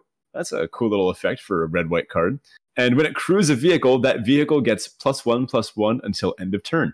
Yeah, yeah. it's good. Yeah, it's not too shabby. The scry is really powerful. I remember this card being uh, pretty sweet in in the vehicle decks, and buffing the vehicles helps them get through all the all the generic stuff that you really want to see in a red white deck. And getting that filtering is going to be pretty solid too. Mm-hmm. Notably, both of these dwarf pilots have three power, so they're both pretty good at piloting. Uh, the Scry 2 helps you find whatever you need, whether it's a vehicle or if you need to hit some lands to get to your vehicles. Uh, and you know, I, I think this card's going to suffer a little bit without um, uh, the the freighter in the set, the the Doom Train or whatever. I forget what people call that. I'm sure that had some fun nicknames from from back then. Renegade Freighter, sadly not in this, but um, this will still be good with a lot of the other cards. Uh, I don't like this crewing a Sky Skiff, but some of the bigger, uh, thicker vehicles uh, they can get in for a lot of damage, and that's kind of where you want to be with this. Uh, that being said, Sky Skiff is still totally playable. That's a uh, well. Now as we start getting into our top comments and uncommons, it's two mana for a two-three vehicle with flying and crew one. So this is a really easy one to crew with a servo. If you have mm-hmm. a fabricate card, uh, let it come in, make a servo, and then uh, that servo can you know hop right in the sky skiff, start slamming for uh, for two in the air. And that way, it kind of mitigates the effect of having to tap down a creature when it's a creature you don't really care about, like a one-one. Yeah. Um, correct me if I'm wrong, though. I I'm pretty sure you could crew vehicles with vehicles. Is that right? Yeah, so if you want to have your car drive another car, uh, that technically does work. Um, Because you can chain basically, you could you could have a one one like a servo jump in your sky skiff, and then have your sky skiff crew a bigger vehicle that maybe has like five power or something. So, uh, yeah, because they're like incremental upgrades each each time. Generally, when you're crewing a vehicle, you're not going down or at par as far as power is concerned. You're usually getting something extra out of it. Um, so yeah, it's it's kind of an interesting interesting interaction. But yeah, Sky Skiff's great, and you do feel bad crewing it with anything other than a one one, but you know, two three flyer. Sometimes you need it to get over and uh, get out of those board stalls. So it's good Mhm. stuff. So next up, we've got uh, Gear Shift Ace. So this is one of the weight for another dwarf pilot. It's a two-one. It has first strike, and when it crews a vehicle, that vehicle gains first strike. There's a red version of this card too that gives it a haste. So you know these are some nice little vehicle uh, payoffs. That way, if you have a vehicle, the biggest problem you could have is if you have like a four-four vehicle, you just put a bunch of time and effort. You crewed it, you tap one of your creatures down. Now that creature can't block. You're going to attack with this, so it can't block. Um, you're worried about getting it double blocked down. Well, if it has first strike, uh, you're not going to have to worry about that. Yep. Next up, we've got Built to Last and its uh, its friend Built to Smash. So this is uh, Built to Last is one white for an instant. Target creature gets plus two plus two until end of turn. If it's an artifact creature, it gains indestructible until end of turn. Speaking of ways to make sure your vehicles don't die, uh, yeah, this is one of them. Yeah, combat tricks in this format are certainly something to keep your eye out on because especially these decks, the the more aggressive vehicle based decks, they are going to have them, and a lot of them are going to be blowouts. hmm Speaking of which, we got built to smash. That's one in a red, or sorry, that's just one red for an instant. Target attacking creature gets plus three, plus three until end of turn. If it's an artifact creature, uh, it gains trample until end of turn. Now, notably, this one has to be used during combat only for an attacker, while the white one can be used at any time. That being said, I mean, ideally, you want to be using this during combat anyway. Three, three, and trample for one red. This is like situationally better than a giant growth. Yeah, I mean, a lot of times you're worried your your pump spells don't really get there because well they block it, and yeah, okay, they they just took all the damage, but this gives it trample, so you know your ridge scale Tusker's getting in for a lot more, and in this case maybe it's your sky skiff or your your motorist or whatever, but yeah, that that trample keyword there is big. So don't be afraid to put artifact creatures in your deck with this too. Uh, you know, don't just expect to have your vehicles because vehicles are sometimes must kill targets anyway, especially because the best ones in the set will be the uncommons and they're a little bit pushed.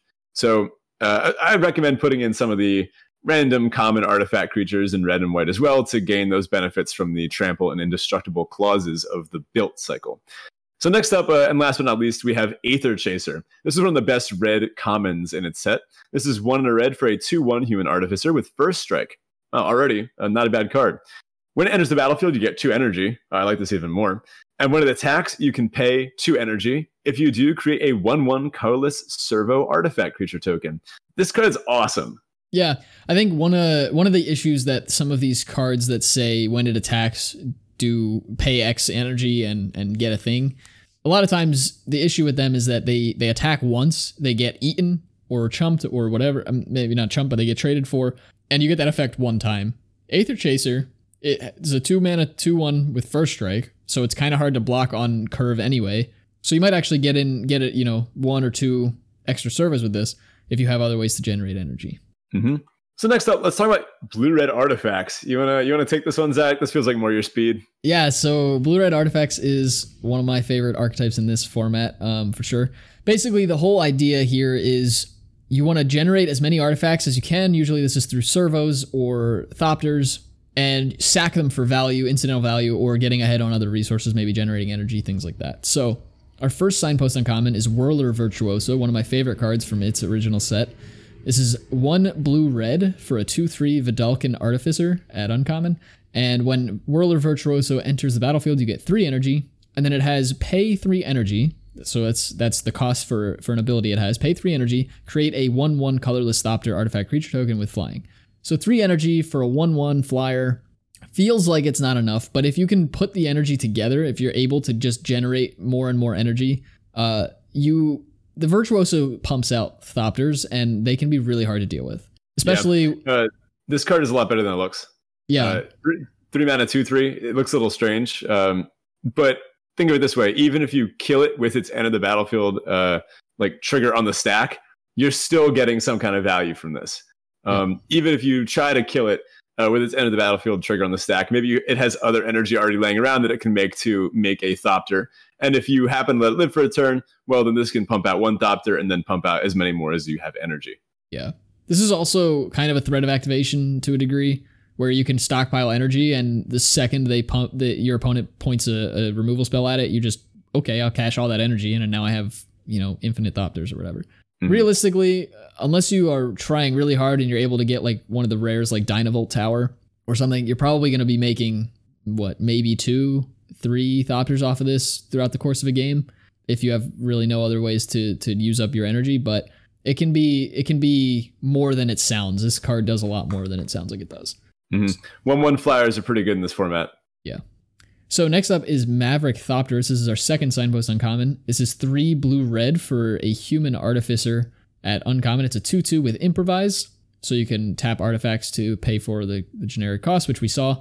And uh, when it enters the battlefield, you create two 1 1 Thopters with flying. So uh, we saw this in our, our crack a draft type thing. Solid card. I mean, a five mana 2 2 sounds awful, but it's really a five mana 4 4 and often doesn't cost five mana. So just another really solid card.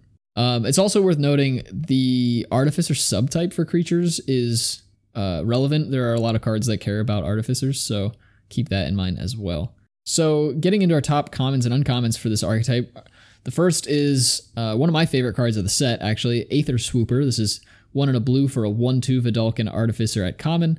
It has flying. When it enters the battlefield, you get 2 energy. And when an Aether Swooper attacks, you may pay 2 energy. If you do, you create a 1 1 colorless servo creature token. So it's a 1 1 artifact that uh, doesn't have flying as opposed to the Thopters. But this card's great. It's a 2 mana 1 2 flyer, which is fine and it gives you another 1 1 on top of it if you need it. Otherwise, it just generates energy and makes your Whirler Virtuoso better. There's not really anything to dislike about this card. Mm-hmm. This one on turn two is almost guaranteed to get in on turn three, right? Unless they happen to be able to play and crew a Sky Skiff. Now, like you said about the uh, uh, the Aether Chaser, it's good to have uh, keyword abilities that let them get in. That way, you can you know get some value off this in the early game or the late game. This one in particular is very good. Like we mentioned, cheap creatures that make more than one body, uh, especially that are, uh, if you add up all the power and, and toughness that are a little uh, good for the vanilla test, that beat the vanilla test, they tend to be some of the best cards in the set. And this ends up being two mana for two, three worth of power and toughness over two bodies, one of which has flying. That's really good. Yeah, and then for your troubles, Aether Swooper wears counters very well, and uh, any other pump spells uh, if you happen to be running any with this this archetype. Next up, we have Thriving Turtle. We talked about this already, but basically it's the one mana 03 turtle at common that generates two energy, and you can pay two energy to put a counter on it when it attacks. Uh, again, this in this deck especially, it's probably just going to be generating energy for you and gumming up the board, but that's exactly what this deck wants. You want a maximum energy, so you can dump that into your Whirler Virtuosos and um, some of your other cards, which we're going to get to in just a moment, where the energy goes a lot farther than just getting that one counter. Next up is Whirlermaker. We also saw this in our Crack a Draft type thing. This is the three mana artifact at uncommon that has uh, four tap, create one color, uh, create a one one colorless Thopter creature token with flying. Again, this just pumps out creatures, uh, pumps out your flyers, and late game, this is a house, and eventually you're able to create so many Thopters your opponent can't deal with it. Great way to spend mm-hmm. your mana late game. Yep, little better than it seems. Not great side of that against aggressive decks, but uh, good card. Yeah. Next Speaking up is, of good cards. exactly. Next up is Harnessed Lightning. This is one in a red for an instant at uncommon. It says choose target creature. You get three energy, then you may pay any amount of energy. Harness Lightning deals that much damage to that creature. Uh, harness Lightning. lightning I have not anybody? missed you. yeah, so the thing is, this can be better than a lightning strike, or it can be a little worse than a lightning strike, depending on what you need. So I've seen people play this as one on a red, get three energy, and then pay zero because they wanted to use it all to make a 1 1 Thopter from their Whirler Virtuoso. I've also seen people that had three energy laying around beforehand. So it was one on a red, uh, they got three, and then paid six to kill a huge threat that was on the board. Yep. And especially this deck that, that tends to want to stockpile energy like that. That's not going to be a super uncommon occurrence where Harness Lightning is getting more than three energy worth of damage out. Mm-hmm. Not a super uncommon occurrence, but this is a super uncommon. Uh, uh, uh, anyway, uh, first pick this as often as you can. Yeah, I mean, there are probably cards that I'd first pick over it, but uh, I, I have to get my hands on the format really. But Harness Lightning is one of the best removal spells in the format. No, yeah, uh, there's there's a handful of Gear Hulks and other rares and mythics I'd take over it, but this will be one of the best red removal spells in the format. Definitely. Next up, and certainly uh, not least here, is our Quicksmith Genius. This is two in a red for a human artificer at uncommon. It's a 3 2. And whenever an artifact enters the battlefield under your control, you may discard a card. If you do, draw a card. So here's some payoff for getting all those Thopters created, getting the service created, get to loot through, and um, I guess this is a rummage, isn't it? Technically, it's a rummage. You, you get to rummage through your deck and uh, keep keep the the power coming get rid of those lands and really make sure that mm-hmm. your your deck is firing on all cylinders. Here's a little uh, level up for everyone. If you have one of these in your deck, don't play out that last land. Just keep it in your hand. Maybe it'll top deck a Quicksmith Genius, and then you can activate your Whirlermaker. You're going to want something in your hand to discard, and if you have nothing and you played a land last turn, you're going to feel bad. Yeah. What's up next? Next up, we got one of my favorites. Red green uh smash. I don't know. I don't know what to call this one, but it wants to attack. So red green, unsurprisingly, uh, I, I think this is a little bit before red green started to get some of its um, its better archetypes and its better build arounds. Sometimes red green suffers from what mono white suffers from in constructed and, and commander. Sometimes people talk about, which is a lack of a direction. Uh, the difference is that the lack of white white's direction leads it to being uh, like kind of bad, like maybe a life gainy, like relatively unplayable deck. Whereas sometimes red green's lack of direction leads to just huge creatures that can still end games pretty effectively. Uh, for example, take Outland Boar, our first signpost uncommon. This is two red green for a 4 4 boar. Can't be blocked by creatures with power two or less. Gee, That's I it. wonder what this is supposed to do. hmm This one isn't too complicated. No energy here. Uh, sometimes in Kaladesh, you want to take a break from all the like artifacts and thopters and energy and nonsense and just turn some things sideways. And uh, Outland Boar, it gets the job done. I, I love this card in the format. 4 4 is uh, perfect size stats. Uh, a lot, there's a lot of 3 3s and then smaller things in this format. This makes it so that a 3 3 and a 1 1 can't block it because it has to, it can't, it can't be blocked by creatures of power 2 or less. Uh, they really should just keyword this by now, right? Like, what wasn't there yeah. a data leak or something saying that they gave it a, a, name like Towering or something? Yeah, there's like I think this and also the um, deals combat damage with toughness instead of power. In yeah. Arena's code has they have keywords coded in, but they're not used. Hmm. Yeah, I know. I know. it exists. Uh, I forget. And this is a pretty. This is like a recurring thing, right? Um, we see this come up pretty often. And I mean, I feel like this is might be on as many creatures as uh, like menace, and they keyworded menace, right? Before that used to be a keyword thing, right? Yeah, it's. I, I'm sure we'll see it. I imagine they probably put it in the code on the on Arena because it's coming in a set that they've already designed. Because uh, if you mm-hmm. don't know, the the Magic design team designs like three or four sets ahead of what we're actually using. So like Kaldheim has been designed for years now already. Mm-hmm. So uh, our second uncommon here is Voltaic Brawler. This is red green for a 3-2 human warrior. Already some sweet stats. When it enters the battlefield, you get two energy, and when it attacks, you may pay one energy. If you do, it gets plus one plus one and gains trample until end of turn. Another beautiful little design here. This is a two mana creature that attacks as a 4 3 for the first two turns. And then if you happen to find other ways to get energy to keep it going, it's a two mana creature that attacks as a 4 3 for as long as you need it to. I love Voltaic Brawler as well. Yeah. I, I don't know, Ben. It doesn't seem like that obvious what Red Green's trying to do here. Might need to hit me over the head with it. Just once, I'd like to see Red Green have like a defensive deck uh, I know a long time ago, I believe it was old Zendikar, could like original Zendikar, could be mistaken, but I believe red white walls was like the archetype, and it was like uh, it was fun. I know I have like a red white walls deck in my like online deck build somewhere. I'll have to try to f- find that, but maybe someday they'll do that with red green. Anyway, our top commons and uncommons. Uh, I'm gonna get tired of talking about Ridge Scale Tusker. No, you won't. But it's in here. That's true. I won't. It's in here just on sheer power and toughness. Um, maybe I should have gotten rid of it and included something else instead. Nah, I just love talking about this thing. This card is awesome.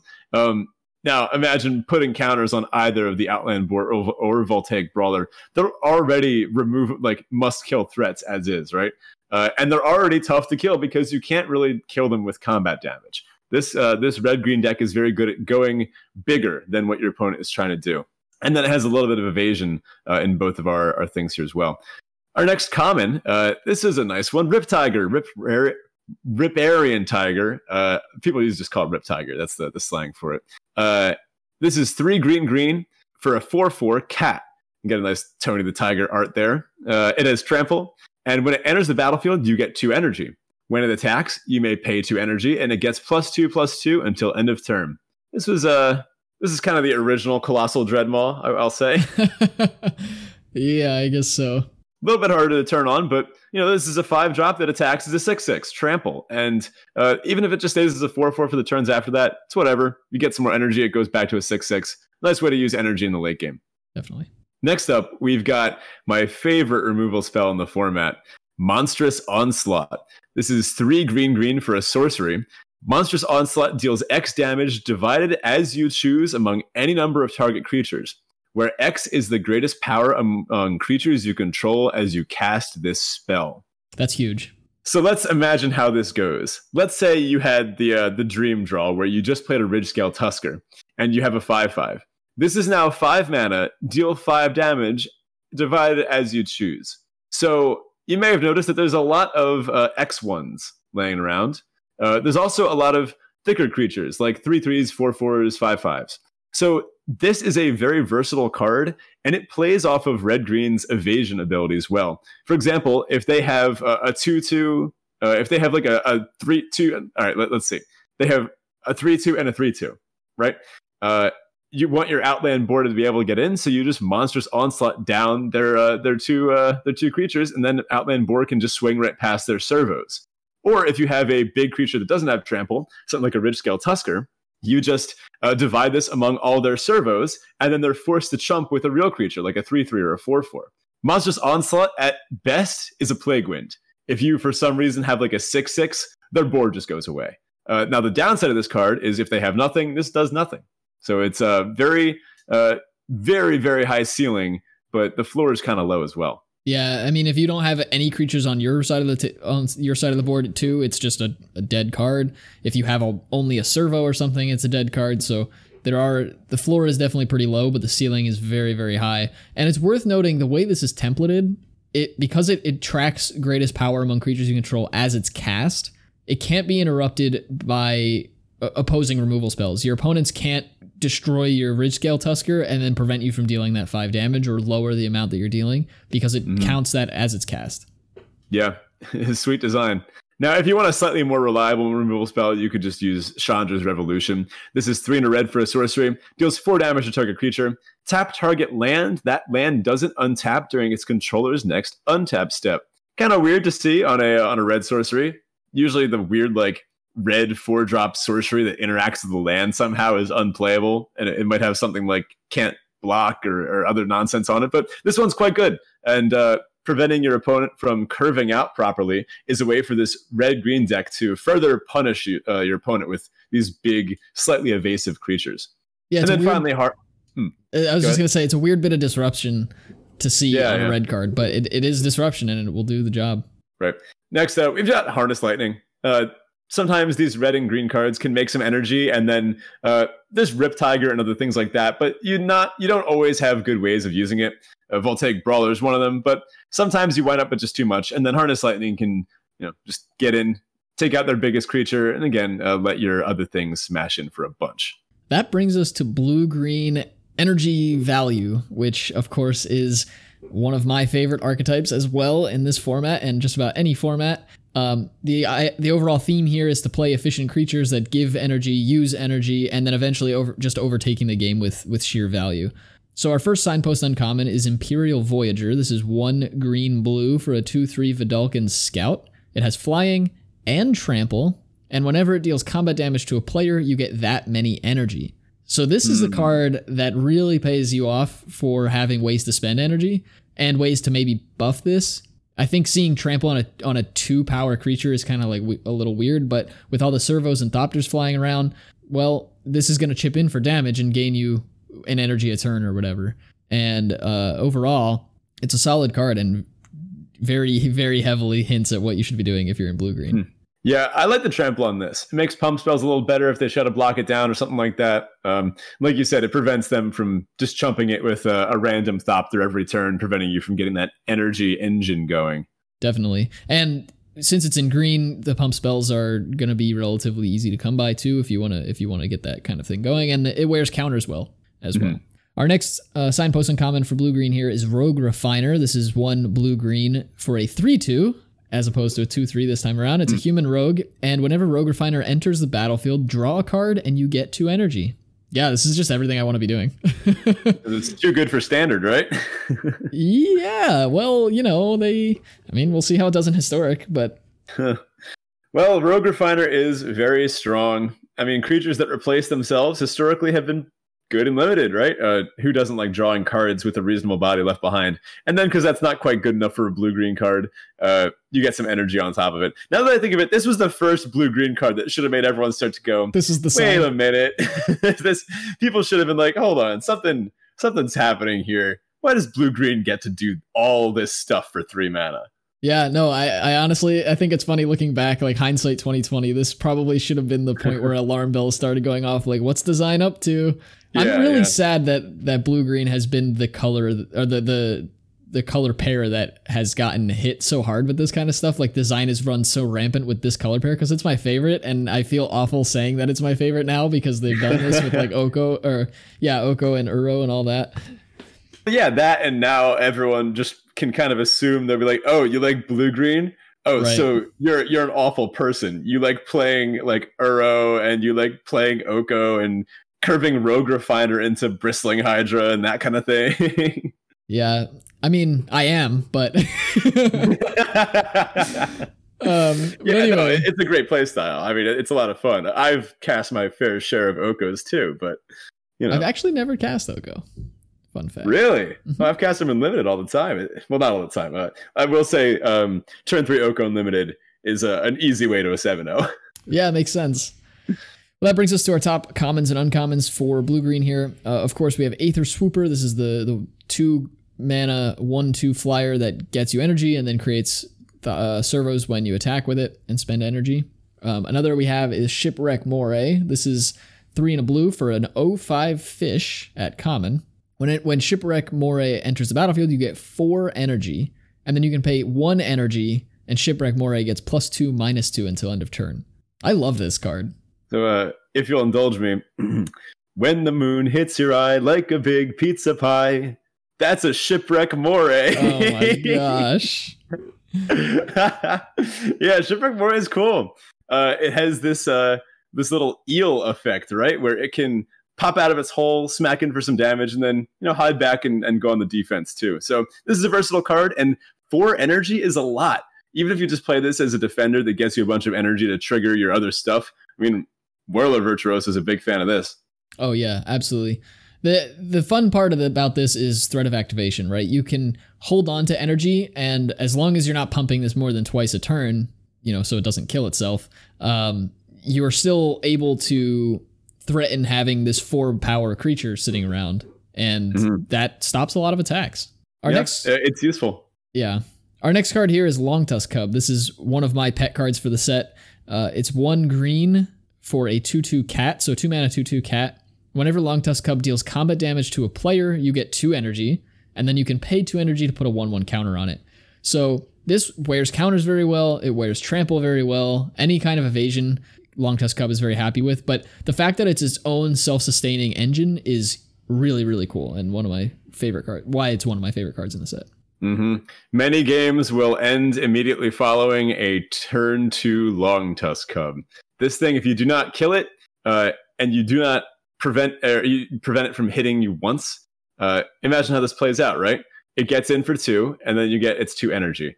And then, well, then it's attacking as a 3 3. So then you're like, wait a minute, I didn't play anything that can block it still. Uh, and then it gets bigger and bigger every turn and it fuels itself. And if you ever even manage to get something down that can block it, well, by turn four or five, the green decks can usually get some other energy sources. So then it's up to like a 6 6 or a 7 7. And, you know, any two two that can grow into a seven seven is just fine in my book.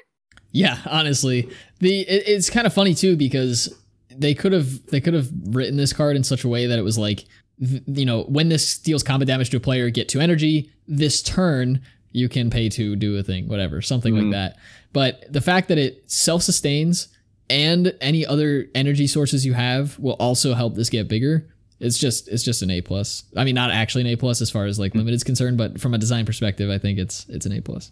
Yeah. So imagine that you like top deck an Aether Swooper or a Shipwreck Moray later. I mean, maybe their abilities aren't great in the super late game, Shipwreck Moray a little bit more so. But Aether Swooper, maybe you're, it's outclassed by your opponent's flyers. Well, it's still ETBs to get you two energy, and then Long Longtusk Cub just sucks that energy right up into a counter.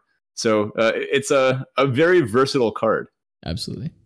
Next up is Riparian Tiger. This is the the four man, uh, sorry, five mana four four with trample that gets you two energy and buffs itself plus two plus two when you pay two when it attacks. Um, just as good here as pretty much any of the other green decks. Um, our next card is the green thriving card. So the green card from the thriving cycle. This is thriving rhino. It's two and a green for a two three rhino at common.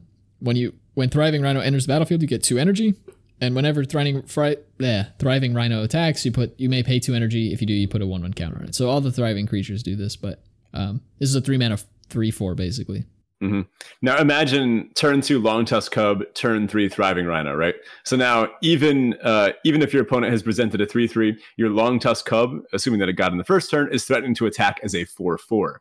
And then if you don't need to, maybe you can pump it once and then save that other two energy for your Thriving Rhino. So having this resource pool that you're constantly adding to and then having threat of activation from uh, is one of the ways that the blue green deck can you know start to smash in early.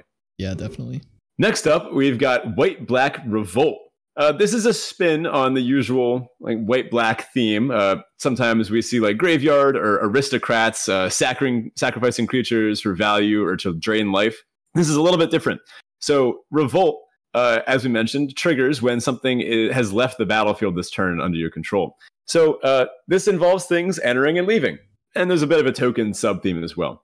So the signpost uncommons, uh, we've got Restoration Gearsmith. This is one of my pet cards in the set. Big fan of Restoration Gearsmith because it's uh, I mean, it's kind of like an EWIT. It's kind of like Eternal Witness. Uh, this is two white black for a 3 3 human artificer.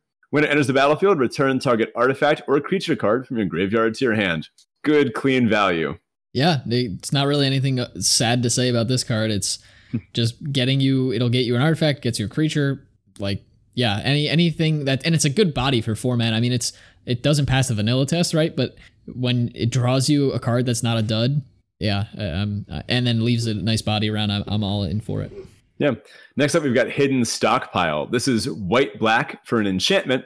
It has Revolt. At the beginning of your end step, if a permanent you control left the battlefield this turn, create a 1 1 colorless servo artifact creature token. And it has pay one, sacrifice a creature to scry one. So if you can get this going, it's an engine. Uh, if something on your battlefield left uh, the turn when this comes in, you get that first servo. And then you can think of this almost as a permanent chump blocker for a non trampling creature. Uh, if they've got a 10 10, you can just put your servo in front of it every turn, sacrifice it to scry one. Uh, oh, wait, sorry, no, this is on, on your end step. So you have to be a little bit more creative about how you do that. Um, let me reevaluate this then. It, it's still good. You can use it almost as a permanent attacker. That's a little better for what you're trying to do. Got a board full of X1s, then don't be afraid to swing in with it.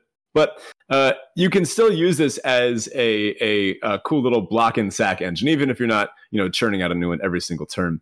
And uh, you can do this every one of your turns too. So you can you know use your servo from last turn, pay one, sacrifice it, and then you get a new one at the at the end step. So uh, you can think about this as pay one to scry one every turn, and then if you're having your creatures revolt anyway, if your things are leaving or entering, you get maybe an additional one one or two, one one or uh, maybe a handful of one one servos. Yeah, I guess the most notable things, like Ben mentioned, is that it only triggers on your end step, uh, but it does trigger multiple times. Most of the revolt cards in this set are uh, as this enters the battlefield. If you if a creature or permanent left the battlefield, do whatever. Uh, this one does trigger every turn, um, but it only triggers on your turn, and it doesn't care how many permanents left the field. It only cares that something did leave. So you're not going to get like if you if you trade off three creatures, you're not going to get three servos. Mm-hmm. Yeah, this is a, a nice little way to get some value off of your creatures dying incidentally, right? Like if your opponent points a removal spell at your bomb, well, you can just sack it, and then at least you're getting something out of it, right? So some of the top commons and uncommons for this, we've got Vengeful Rebel. This is two and a black for an Aetherborn Warrior. Uh, it's a three-two. So first of all, Aetherborn is a really cool creature type that we see in this set. Uh, they're, I believe, always black, but they're some of them can be kind of vampire-esque but uh, they're these beings made of pure aether that they live really short lives. They live uh, i think like four years in the lore. So they're often doing cool or, or you know uh, over the top nonsensical things uh, whether it's being a ridiculous assassin or a, a vampire or just throwing parties uh, depending on which of them it is. So this one seems to have chosen to live a life of crime as uh, it has revolt when it enters the battlefield, if a permanent you control left the battlefield this turn, target creature an opponent controls gets minus three, minus three until end of turn. I mean, this essentially has ETB kill a creature, right? So if you uh, send some creatures into combat and your opponent decides to make a trade off, well, then a creature you control left the battlefield, and this comes in and minus three, minus three can kill pretty much anything that matters in this format. Yeah, and if you're if you're t- uh, sequencing this in such a way that you're making an attack, they're blocking with say say you send your three three in and they block with their six six. Well, Vengeful Rebel is going to finish that off. So yeah, you you can either take down just about anything regardless, or you can sequence it such that you can take down something pretty big. Mm-hmm. Next up, we've got a value card. This is Gifted Aetherborn. This is black black for a 2 3 Death Touch lifelink. It's an Aetherborn vampire. So this is the kind of thing that you want to have sitting around on the battlefield. Uh, black white can make use of some of these value cards because you can get them back and then sacrifice them for good effects. Uh, maybe you want to care more about ones that have like ETBs, but I think this one's good enough that, when you can get it in the deck, it's going to be pretty strong. Also, uh, we've got conviction. So I don't often advocate for putting auras in your limited decks. They have to have a pretty significant role, especially because they can get blown out easily. This one mitigates that. So conviction is one and a white. It's an aura. It has enchant creature, and enchanted creature gets plus one, plus three. Now, normally that's not very good, but hear me out. It also has pay one white, return it to its owner's hand. That's return the aura, not the creature. So if you're about to have your creature removed by a removal spell, you can pay a white, return this to your hand, and then stick it on something else later on. Not bad, but uh, the more important part is that this is a reliable way to trigger revolt without relying on your opponent's killing your things or blocking in a certain way or you sacrificing one of your creatures. This is a nice way where if you have enough revolt uh, payoffs, you can kind of just do this on your own. Yeah, absolutely. And it, it's interesting because this is it gives you know we're used to seeing these effects be like give plus one plus one or give plus two plus two or something, and this is a plus one plus three, which means not only do you have a creature now that is uh, maybe trading off or an aura that you can bounce when you want to, but it's making your creatures pretty big. You slap this on like a, a thriving turtle or something. Uh, yeah, it's like it's not going anywhere anytime soon. Super thick. Yeah. yeah. So next up, we've got Restoration Specialist. That's one of the white for a 2 1 Dwarf Artificer.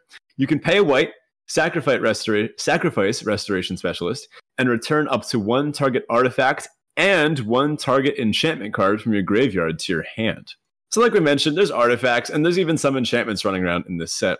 This is a good way to get them back, and notably, this does trigger revolt. Yeah, also worth mentioning, like reading return up to one art, like return an artifact card to your hand feels like not the best effect because you know how often are there artifacts that you actually care about. But again, this set there are plenty of artifacts, and a lot of them are already creatures, so you can oftentimes, like probably more than half the time, read this as return up to one target creature. Mm-hmm. This is versatile, and if you draw it in the late game, it's a, a, an early drop that still has some relevance, right? You could play it, sacrifice it, and get back. Maybe you, uh, I don't know, milled over an enchantment, or they blew up your. Uh, maybe they, they somehow blew up your hidden stockpile, and then you can also get back, say, I don't know, a, a good sized artifact creature or even a vehicle. Definitely. So next up, we've got Aviary Mechanic. This is one of the white for a 2-2 Dwarf Artificer. When it enters the battlefield, you may return another permanent you control to its owner's hand. Wow, uh, revolting, uh, if you will. Oh, jeez. uh, so this is an easy way to rebuy and enters the battlefield effect, uh, as we see in some of these. Imagine returning Restoration Gearsmith to your hand. Uh, the value, right? Um, of course, you could also just return a land in the late game or in the mid game. Uh, not the early game. Not really what you want to do there. But uh, you could return a land or a permanent you don't care too much about, and that'll trigger all your revolt creatures for the turn. Yeah, well, that brings us up to our black green archetype, and I have good news for you. If you were somebody who really wanted to draft blue uh, black green counters in Zendikar Rising, well, now you get the opportunity because here's a format where that archetype is actually well supported. Uh, that's right. Black green in this format is black green counters. It cares about plus one plus one counters and nothing else. Uh, so Yep. we have one of the best black green counters signpost uncommons we've pretty much ever seen. Uh, in Winding Constrictor, this is black green for a 2 3, so it's already beating the vanilla test. It's a snake at uncommon, and it says if one or more counters would be put on an artifact or creature you control, that many plus one of each of those kinds of counters are put on that permanent instead. If you would get one or more counters, you get th- that many plus one uh, of each of those counters instead as well. So it gives you an additional uh, energy every time you would get an energy. It gives all your creatures additional 1 1 counters anytime they would get 1 1 counters. There's really nothing bad to say about this card as far as this archetype is concerned. If you're drafting this Um, deck, you want this card. You know, I actually do have something bad to say about this. Uh, if you're playing this in modern and you get an infect counter, you actually get one of those uh, additional infect counters as That's well. No, I'm kidding. This card's insane. I love Winding Constrictor. Uh, I've brewed so many bad decks around this, and I plan on brewing so many more. Yeah, we've gotten a lot of lot more cards since the last time this this card was poking its nose around. hmm Notably, this means that there are now eight two mana effects that give extra counters. Uh, there's the Selesnya one, the green white one now as well. So uh, I'm going to be trying out some historic counters, and it's not going to be good, but it is going to be fun. Yeah, I'm sure you're not the only one who will be brewing those decks. Mhm. Our next signpost uncommon for black green is Hazardous Conditions. This is two black green for a sorcery at uncommon, and it says creatures with no counters on them get minus two, minus two until end of turn. So this is kind of interesting because you would expect if your creatures have counters on them, minus two, minus two is probably not killing them anyway. And it means that any of your opponent's creatures with counters on them aren't going to get this effect. But it is kind of a one sided board wipe sometimes. It deals with th- Thopters and Servo as well. Hmm This is mainly a sideboard card against those. This was not very impressive uh, in Aether Revolt, which I believe is the set that it was in. Uh, it it often didn't do anything when you had Yeah. it because you're right. Uh, the things that you want to kill most are the creatures that have the one one counters on them that your opponents control. And as it turns out, counters are common enough in this set that you know there will usually be a few things on both sides of the battlefield. And honestly, sometimes your creatures won't have any one one counters on them, and this will be a one sided board wipe, but it's against the wrong side. it's Yeah, against exactly. you. So uh, I don't really recommend putting this one in your black green counters decks. If you're playing a best of three, I do recommend picking up one for the sideboard, but you can pick this up late. People are not going to take this highly. Agreed. Prioritize the snake. Don't care about the hazardous conditions. Th- That's true. The snake more than makes up for it in the uncommon slot. Absolutely. So our top commons and uncommons. Surprise, surprise. Ridge Scale Tusker is good in this deck. Hey, he's back. This the Tusker. Jeez. It's Okay, it's just there's yeah. you can't say anything bad about it here, especially it puts more than one one one counter on just about. I mean, if you have a snake out, this is doing double the work. Like, come on, the the Ridge Scale Tusker and the snake get along so well. But I have actually pulled it off in limited where I've had the Winding Constrictor and gotten the Tusker out on it, and it was insane. Yeah, it's wild. Uh, so Scale Tusker, absolutely a great card in this archetype. Um, our next one here is Kujar Seed Sculptor. This is one in a green for a one-two elf druid at common. Uh, when Kujar Seed Sculptor enters the battlefield, put a plus one plus one counter on target creature you control. Of course, this is just a solid two drop. Um, being able to buff your one drop or hold on to it later to buff something else, always good. And getting that extra value with the constrictor is good as well. Our next is Armorcraft Judge. This is three and a green for a 3 3 elf artificer at uncommon. When Armorcraft Judge enters the battlefield, draw a card for each creature you control with a plus one plus one counter on it. That's pretty massive. hmm Uh, our next card here, this is a black card and one of my favorite cards from a design perspective in this set. This is Aetherborn Marauder. This is three and a black for a 2 2 Aetherborn Rogue at uncommon. It has flying and lifelink. And when Aetherborn, Mar- Aetherborn Marauder enters the battlefield, move any number of plus one plus one counters from other permanents you control onto Aetherborn Marauder. So this is a four mana 2 2 flying lifelink at worst. And at best, it's like an infinite, infinite for four mana with flying and lifelink. Yeah, this one really sucks when it's just the two two. Uh, it often gets outclassed by, I mean, a sky skiff, right? But if you can get even one counter out of this, two is really, where, really where you want to have it at. But uh, no, that's when it starts to get fun. Yeah. and uh, notably, you're not adding counters to it, so Constrictor doesn't actually synergize well with this card. Um, you're just moving the counters, so it doesn't get any additional ones. But um, yeah, it's still a solid card. Mhm. And next up, we have Maulfist Squad. This is three one for a, uh, sorry, this is three and a black for a three one human artificer at common. It has menace and it has fabricate one. So this can give you a way to give get the counters. And a four two with menace for four is pretty solid. It's going to be hard to to take down. Um, and you're usually trading up with this. Yeah, uh, this card can be pretty good. So, so this this actually kind of plays into your Aetherborn Marauder, right? Being able to put a counter on this is uh, pretty solid, and you're going to want to do that more often than not in the black green deck. When you take all the counters with Aetherborn Marauder, don't be afraid to not put all of them on. Maybe just put a few on, because if you like take half the power and toughness on your board, like say from your Mal- Maulfist squad and your Kujar Seed Sculptor, and you just throw it all onto there, uh, not going to be great. Yeah, it's a lot easier to deal with. Next up, we've got uh green white stuff.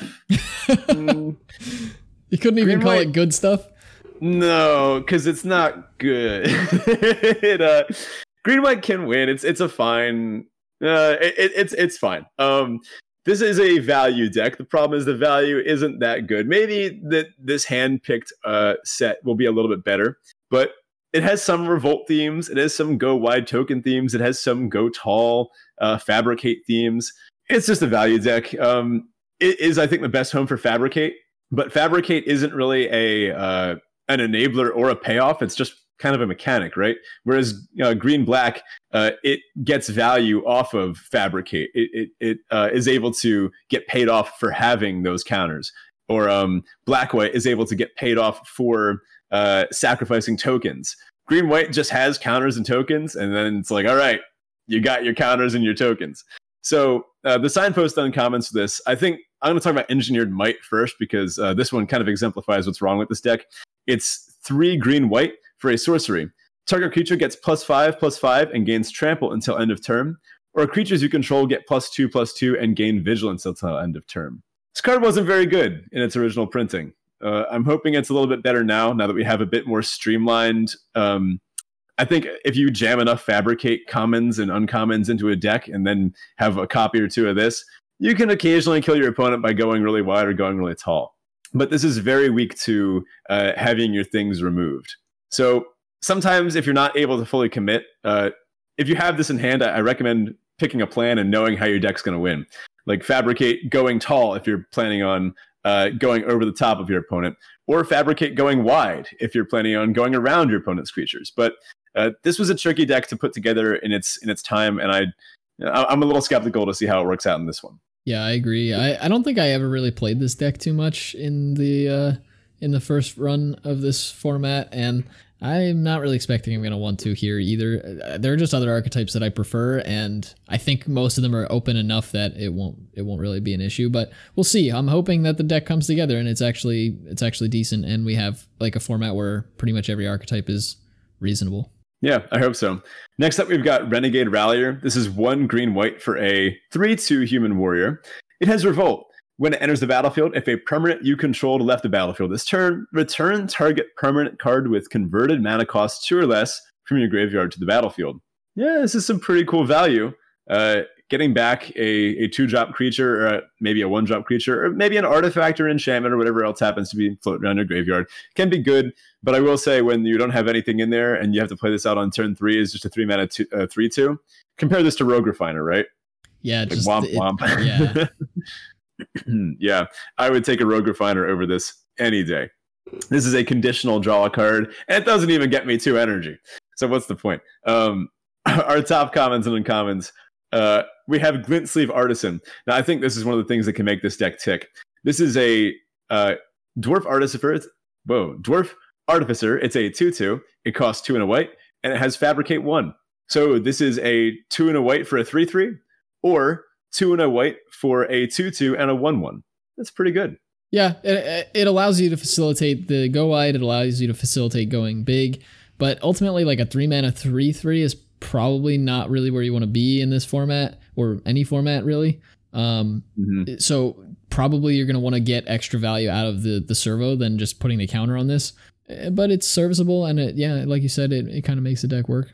Yeah, we've also got Countless Gears Renegade. Again, we talked about a, a similar card, but this is another two mana two two.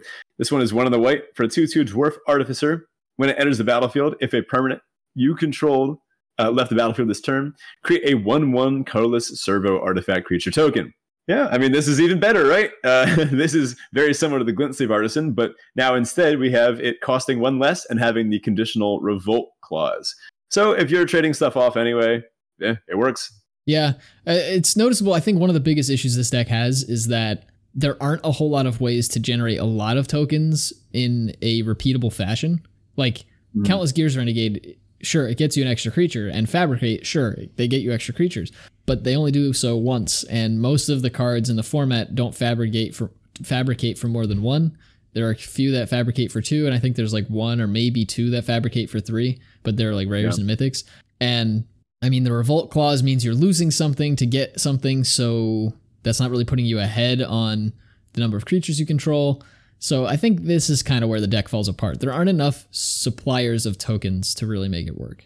Mm. I think this deck will be good when you happen to pick up a lot of the uh, the best commons in this uh, in this set, and often they won't be the go wide or go tall ones. It'll be something like um, uh, the, the it, will be uh, yeah, it'll it'll be like random uh, good value stuff, like P- Peema Outrider, for example, or uh, you can even go a little bit bigger with like a Rip Tiger or that kind of thing. This deck will be good when you get good green cards and good white cards and just put them together. Uh, for example, Kujar Seedsculptor, which we talked about, Longtusk Cub, which we talked about. One that we haven't mentioned yet is Peema Aetherseer.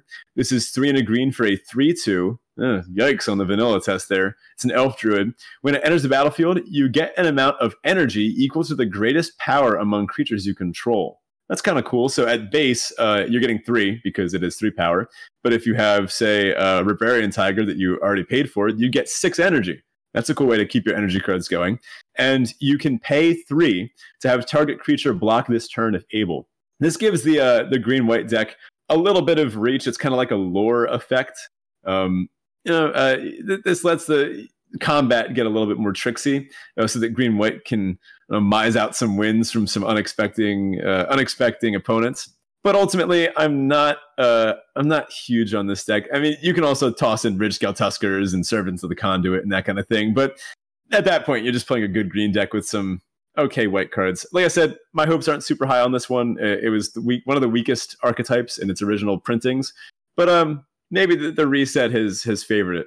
Yeah, and if you happen to draft really good green white decks, jump in our Kaladesh remastered uh, channel on the Discord and show us those those uh, deck lists because I yeah like I yeah I would really like to see s- some like good versions of this deck. Mm-hmm. So next up, uh, black red, we have basically it's it's it's kind of funny because it's the pseudo counter to red white but it's like and ben ben called it mean vehicles. Basically it's an artifact slash vehicle deck just like red white but it's more valued focused and a little bit less aggressive kind of more controlly um, and a little bit yeah more more value focused overall. So our first signpost uncommon here is weldfast engineer. This is one black red for a 3-3 human artificer. Okay so that that's pretty fine. At the beginning of combat on your turn target artifact creature you control gets plus 2 plus 0 until end of turn so this is cool. It's at beginning of combat, so you don't actually have to attack with the thing that you're pumping, but it lets you crew some stuff, make those things bigger. Get you're just getting extra value for for what you're crewing. Um, pretty solid, and uh, it doesn't have to be an artifact creature. Uh, sorry, it doesn't have to be a vehicle. It could just be any generic artifact creature. So that's good too. Mm-hmm.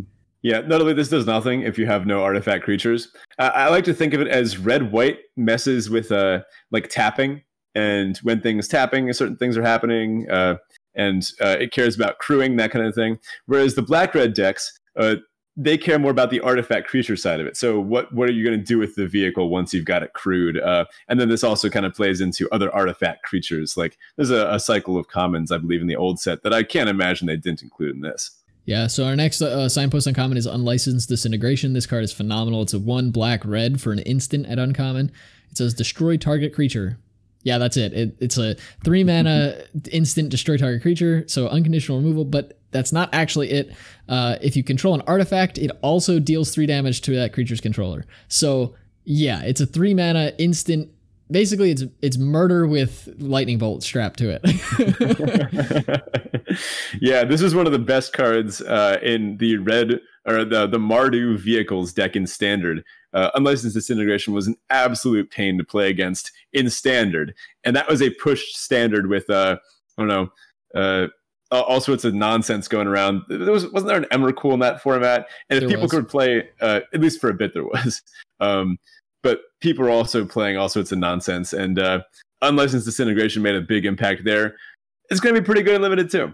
Yeah, and with the servos and thopters running around, black red isn't really the best for generating those, but with all the extra artifacts flying around the set, it's not going to be hard to keep an artifact on the on the field when you want to cast your unlicensed disintegrations. And eh, if it's if you don't have one, well, you're still getting a removal spell out of it. So.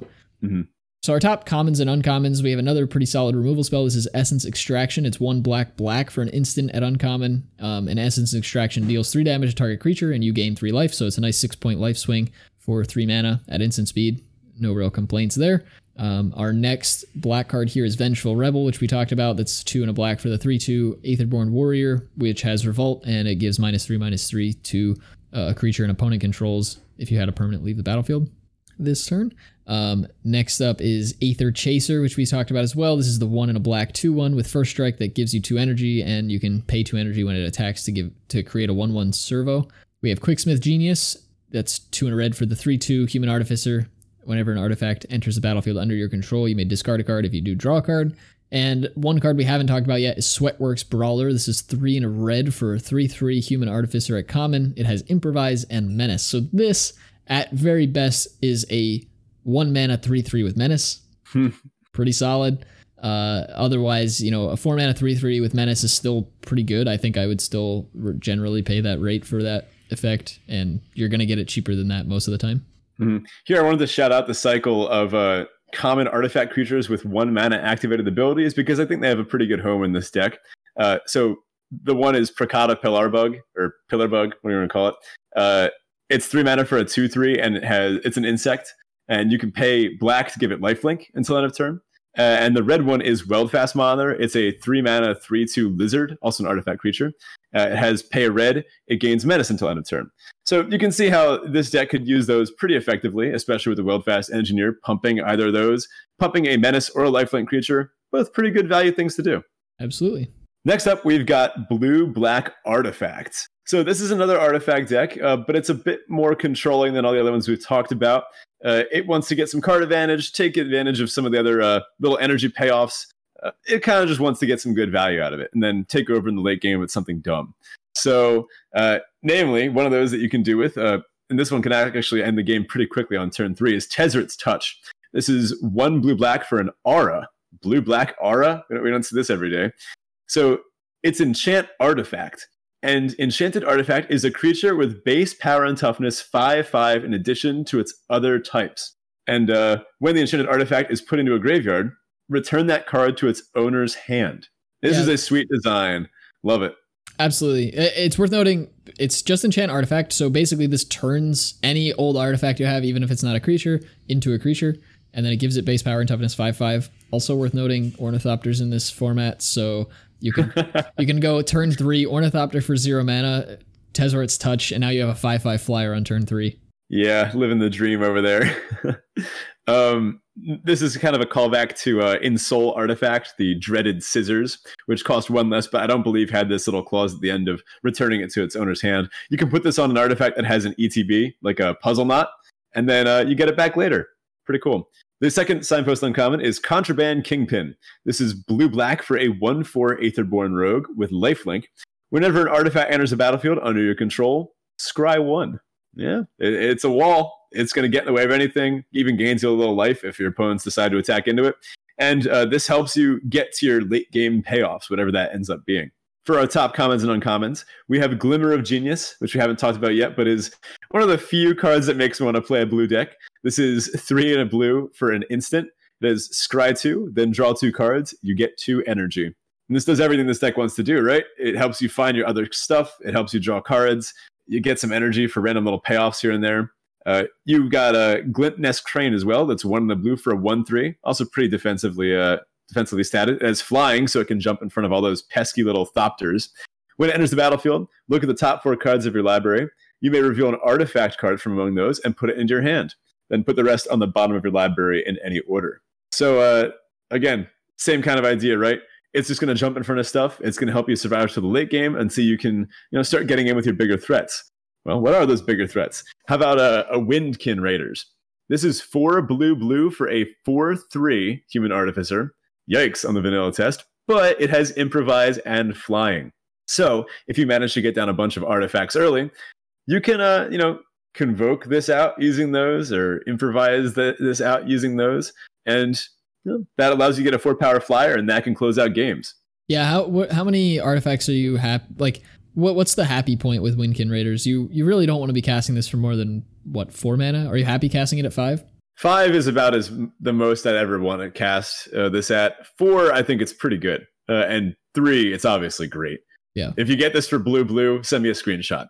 But uh, I think you probably want at least uh, eight to ten, maybe more artifacts in your deck. You don't want to put bad artifacts in your deck to, to do this. Don't make your deck worse on the off chance that you draw this. But if you happen to have a bunch of artifacts already and this comes around in the pack, yeah, pick it up.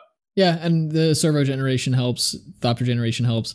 Glint-Nest Crane is also worth uh, noting. You want kind of a, a high uh, a critical mass of, of artifacts, and servos and thopters don't help there.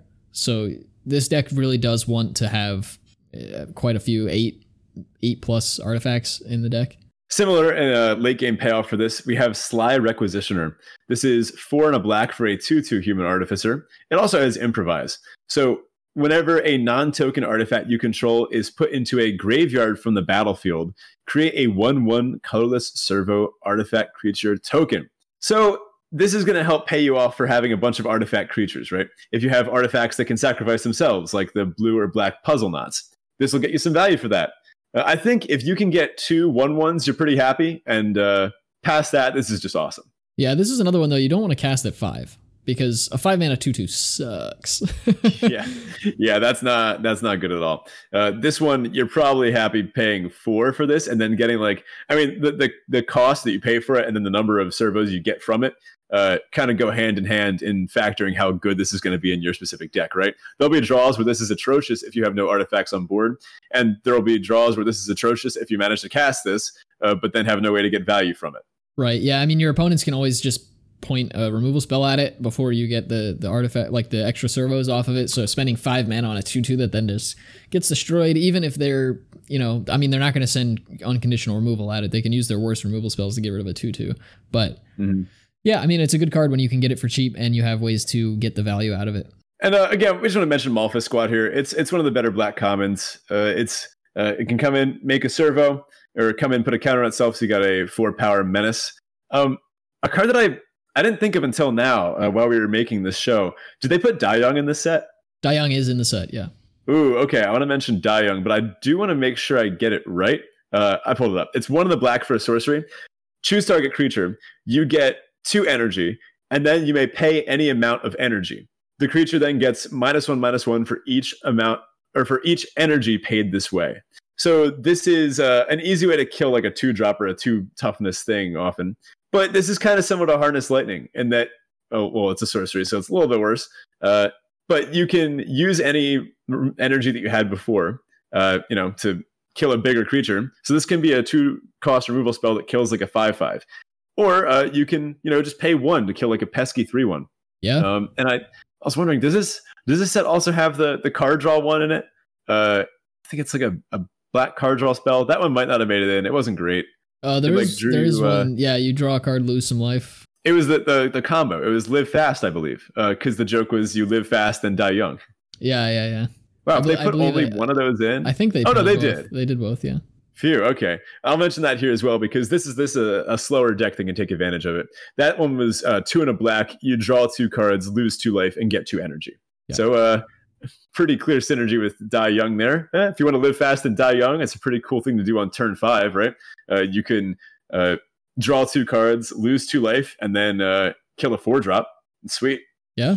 All right. So that brings us to my personal favorite deck of the format. Blue oh White Flyers Blink. This is here we go. This is my home. Uh, so basically, this deck just looks to get creatures with lots of enter the battlefield effects and blink them or bounce them um, is, uh, if you don't know, is basically uh, get it off the battlefield and back on the battlefield in, in some way, shape, or form. And so it, it basically looks for ways to get things back into your hand from the battlefield. It has ways to trigger revolt as such, and uh, a number of payoffs that that deal with that as well. So our first signpost uncommon is Spire Patrol. This is two white blue for a 3-2 human soldier with flying. And when Spire Patrol enters the battlefield, tap target creature an opponent controls. That creature doesn't untap during its controller's next untap step. So if you have repeatable ways to blink this, you're just constantly tapping something down, keeping it locked, and then you have a 3-2 flyer getting in as well.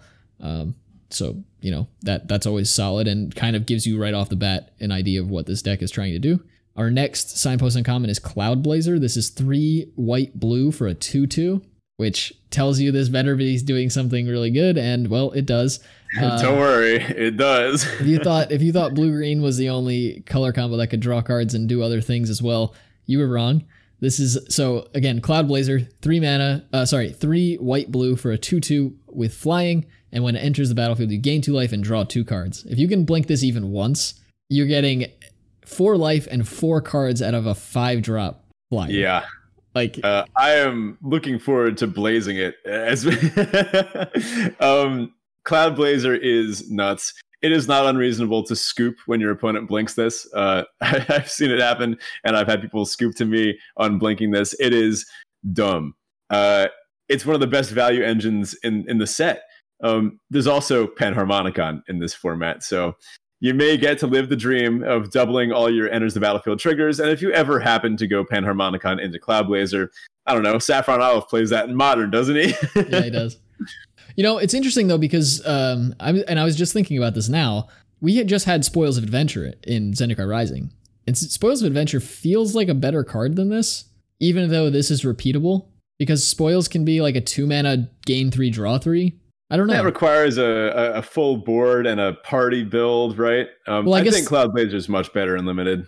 Yeah, I guess the question is like how how frequently are we going to be able to bounce this in in this format?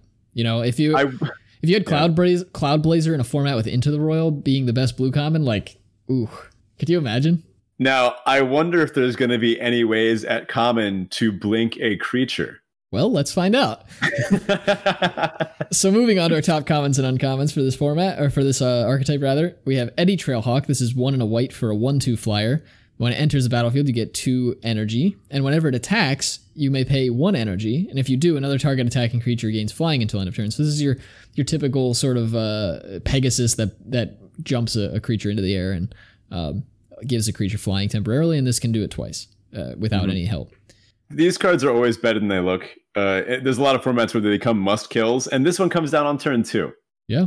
And at, at worst, it comes down on turn two, eats a removal spell, and gave you two energy for your troubles. Like, yeah, you know. And at, at even worst, if you top deck this in the late game, a turn later, you're able to jump your, I don't know, your Rip Tiger. Then you got a six six flyer as well.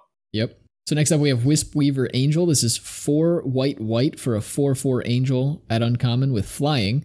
And when Wisp Weaver Angel enters the battlefield, you may exile another target creature you control, then return that card to the battlefield under its owner's control. This is the typical blink effect, and um, this one does trigger at. Uh, oh, this is this is one of the good ones that happens immediately. Some some of these effects have uh, bring the creature back at end of turn, but uh, mm-hmm. this one just blinks it right right back. So this is a four four flyer that gets your Cloudblazer to trigger again.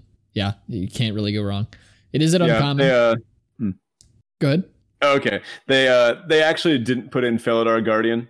Uh, mm-hmm. Unsurprisingly, they didn't want the uh, Saheeli copycat combo. As fun as it is to say, copycat combo, ah, love it. Um, this is one of the best things to curve into with uh, after a Cloudblazer. I mean, y- you get it right. Cloudblazer costs five. Wispweaver, Wisp Weaver costs six. Like I think I see where they're going with this one. But also, this doesn't have to blink a Cloudblazer, although that is you know, probably the best thing to do with it. You can also just blink a creature that has, uh, say, a removal aura on it. There's a few good ones at common uh, in both blue and white, actually. Uh, or if uh, I don't know, you have a creature that you wanted to reset somehow, like you attacked with a big creature that you also want back on blocks, you could just flicker it. That's probably the worst case scenario for this. But you're also getting a four four flyer for six. That's that's a fine rate and limited. Yeah. Next up is Propeller Pioneer. This is three and a white for a two one with flying, which is kind of meh but it has fabricate one, so at, it's generally going to be a, a three two uh, flyer for four, which isn't isn't awful. Usually with a card like this, you're going to want to fabricate the counter instead of the servo because the counter gets flying and the servo doesn't. Mm-hmm. Next up is Aether Swooper. We've talked about this a few times. Just good way to get energy. It's a flyer, and it'll make you extra servos if you need blockers and things of that nature.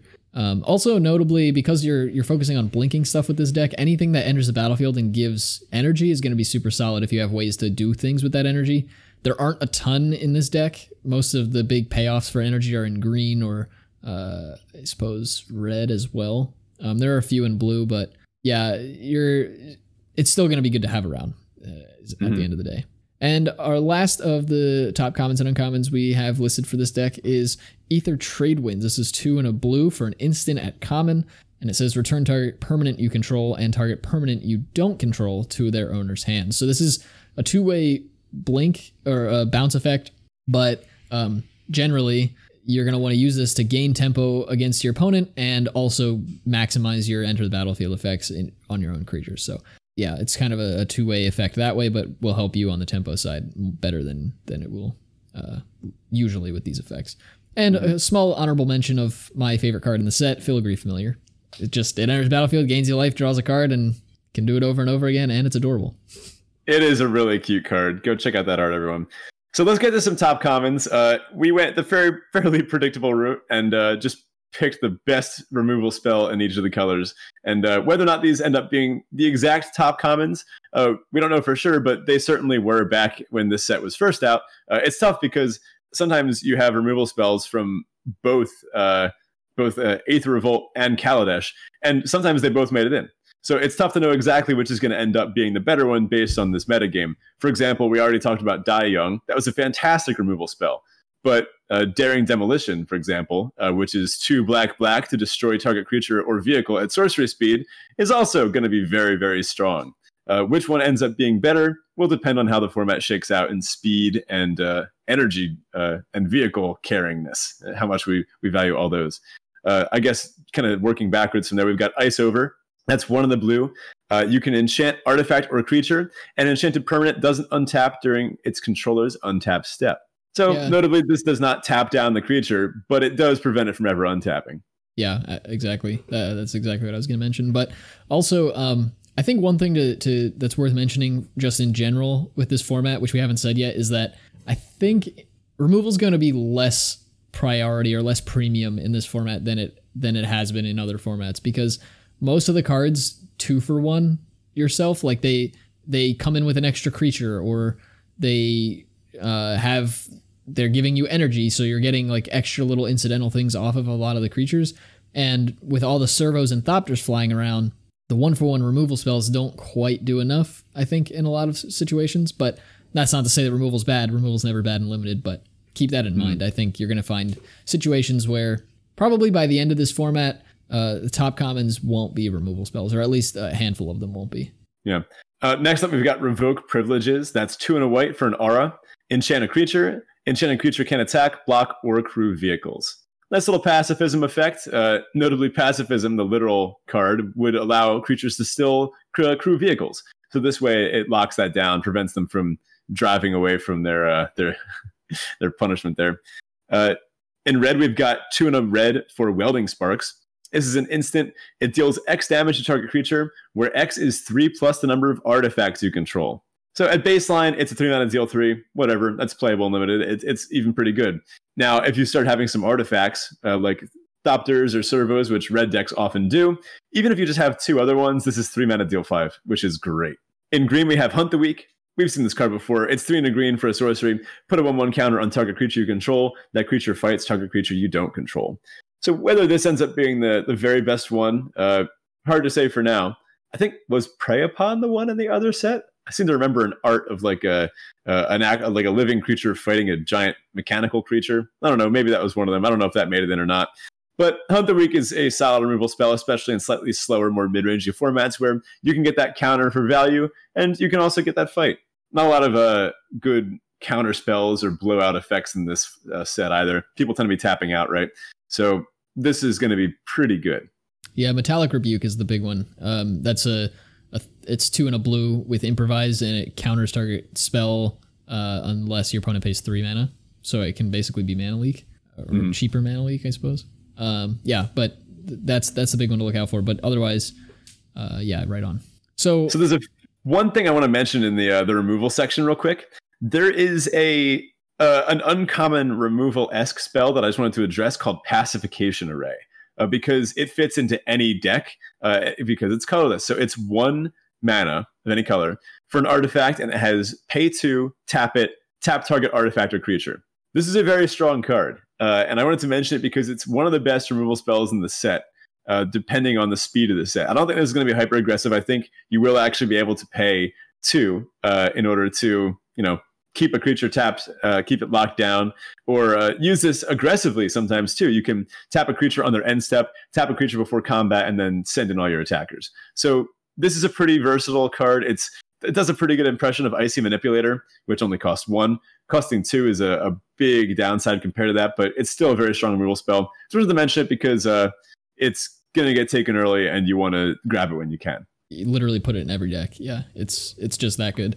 And yeah, they, they did move away from the one mana tappers, but this is what we have to work with, and pacification array gets the job done. Yep. So, uh, kind of to wrap up here, we're gonna cover sort of what we're most excited for in this format, and then a few final thoughts on the format as a whole, and then we'll uh, we'll wrap up for you. So, Ben, what are you most excited for in this format? Well, uh, I know Cloud Blaze is your thing, but you haven't lived until you've blinked a Cloudblazer. We'll just say that. or uh, if you get to play a Ridgescale Tusker and get like five counters and it ends up being better than a Gearhulk, it's just awesome. Uh, this set was really when I first started hitting my level ups in Limited, when I first started being like, oh, this is what I've been doing wrong, or this is where I've been uh, messing up. And uh, at this time, I was playing at the uh, the club at my college at Rutgers, and everyone that went to this club, they were GP grinders uh, like this was their like fun thing that they went to before they went to like GPs the next day. Uh, so uh, um, it was a pretty intense limited environment, uh, and I kind of got forged in the fire there. I, I got good pretty quick through them, uh, so I owe them for that. Although I I did get my butt kicked quite a bit too, uh, but that helped, and now I, I think I've I've gotten paid off for that. So um, I'm looking forward to getting some of that a little, little bit of nostalgia for it. Um, it's gonna uh, feel, feel like you know when you put on an old hoodie and you're like, ah, that's right, good fit. Like I remember this. This is nice. Um, I think that's how I'm gonna enjoy drafting some of these Kaladesh cards. That's sweet. Yeah, definitely Blink deck is my favorite, and uh, very excited to be able to blink some Cloudblazers. I'm just happy you're on board with some blue white shenanigans. Like uh, that, that really warms my heart uh, to hear that from you. But I'm also a huge fan of how the blue green energy deck works. There's so many like gears turning there, um, and so many different tweaks that you can make with that deck that I'm excited to see. Uh, what people are able to come up with and what the best blue green energy decks look like in this new hybrid format. So that that's kind of the the high point for me. I'm I'm really excited to see those. Um, also, I'm very excited to see how big I can get a Longtusk Cub.